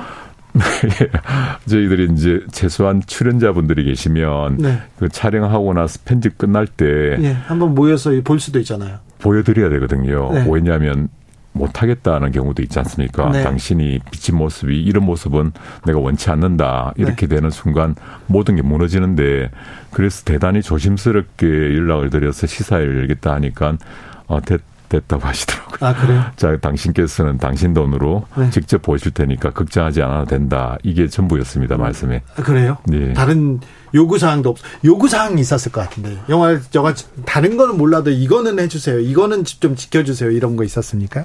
그게 지금도 제가 의문입니다. 네. 왜냐하면 어 사실은 어그 질문지를 보내드렸을 때도 질문지가 좀 많았습니다. 네. 왜냐하면 아침부터 해질 때까지 이틀에 걸쳐서 하다 보니까 처음에 뽑아보니까 30페이지가 됐었거든요. 네. 아, 묻고 싶은 게 지금 5년, 6년 했으니까 맞습니다. 묻고 싶은 게 많지요. 모든 걸 다 묻고 싶었으니까 네네. 네. 좀 비서 팀을 통해서 전달된 걸 좀 과하다는 표현이어서 20회를 줄, 줄이고요. 그 다음부터는 사실은 얼마나 많이 생각했겠습니까? 제 머릿속에 다 있어서 예. 질문을 듣고 바로 질문을 했거든요. 예. 그리고 예의상 통과하셔도 됩니다 했는데 그 이틀 동안에 단 한 질문도 통과하지 않으셨고요. 아, 그, 네. 모든 걸 다 답변하셨고 만약에 제가 이걸 시사적으로 만든다고 한다면 폭발력이 대단히 있는 이야기들이 많습니다. 그렇겠죠. 예, 그 이틀 동안 물어봤으면 어, 손석기 앵커께서 3시간을 만든 게 그런 게 있다면 제가 얼마나 많이 물어봤겠습니까? 아, 그렇습니까? 아, 그렇습니까? 음. 딸 다혜 씨는 어떤 얘기 하던가요? 찍지 말라고 했어요, 처음에는요. 네. 그 잊혀진 대통령. 잊혀진 자연인이 아니라 네. 대통령이 되고 싶어 하셨는데 어 이후에 시간이 지나면서 어, 문다혜님부터 조금 조금씩 더 설득을 했고 네. 문다혜 씨께서는 한다면 정말 잘했으면 좋겠다는데 아, 네. 그게 참 오랫동안 어, 부담으로 아, 왔고 그렇겠죠. 큰 부담이에요. 네. 예, 어떻게 큰 보셨는지 잘. 모르겠습니다. 아, 지금 그래요? 시사는 보셨다고 하는데요. 네. 자, 어, 저기 전주 국제영화제에서 지금 음. 먼저 선보였는데 관객들 반응 어떻습니까? 저로서는 사실은 제가 네 편의 영화를 전주영화제에서 소개해 드렸는데요. 네. 어, 제일 큰 1500석에서 매진이 되어갖고 가장 큰 호응을 받으셨어요? 끝나고 났는데 네. 3분 동안 박수를 받는 게 네. 저한테는 좀 대단히 눈물 나는 일이었던 것 같습니다. 네, 네, 네. 제 지인들도 봤는데 잘 봤다고 얘기하는 분도 있었습니다. 예. 자, 그런데 어, 정치부 기자들이 기사를 많이 썼는데 약간 음. 좀 비판적인 뭐 네. 뭐지 친문 진영에서도 불만이다 아니다 친명 진영에서 불만이다 이런 얘기 나오고 있는데 음. 이런 사람들을 통틀어서 자. 아, 이 작품에 좀 비판적인 분들한테 하고 싶은 말 있으면 음. 해 주십시오. 어, 대통령님을 대통령 기관에 대한 정치인 기관에 대한 어떤 문 대통령에 대해서는 충분히 비판적일 수 있다고 봅니다. 근데 제가 만든 목적은 문재인이라는 분 논란의 분일 수도 있겠죠. 인물일 수도 있는데 이분을 조금 더 옆에 가까이서 들여다볼 수 있도록 하는 거라서 네. 가까이서 보시고 나서 비판을 주시면 좋겠다 싶고요. 예. 그 비판이라는 것은 인물에 대한 비판일 수도 있지만 정책에 대한 부분은 이 영화를 책임지지 않습니다. 네. 그래서 공과를 잘 다루 비- 어, 균형 있게 다룬다든지 이런 이야기는 이 안에 들어가 있지 않습니다. 그래서 마음을 편안하게 놓고 보시면 네. 오히려 비판할 거리도 충분히 하- 합당하지 않을까 생각이 듭니다. 일단 편안하게 보시면 된답니다. 예. 어, 감독님 혹시 음. 재단이나 어느 단체나 같이 만드셨어요? 아, 안 그렇습니다. 저희들은 어, 전주국제영화제에서 전주 시네마 프로젝트라는 걸 통해서 네. 투자를 받았고요. 예. 그 외에 민간 기업들에서 여기저기 조금 조금씩 십시일반으로 했던 게 네. 어, 환경이 별로 좋지 않았습니다. 한국 영화 상황도 안 좋았지만 예. 그래서 좀 어렵게 뭐 독립 자금 이런 거는 좀 우스운 건데요.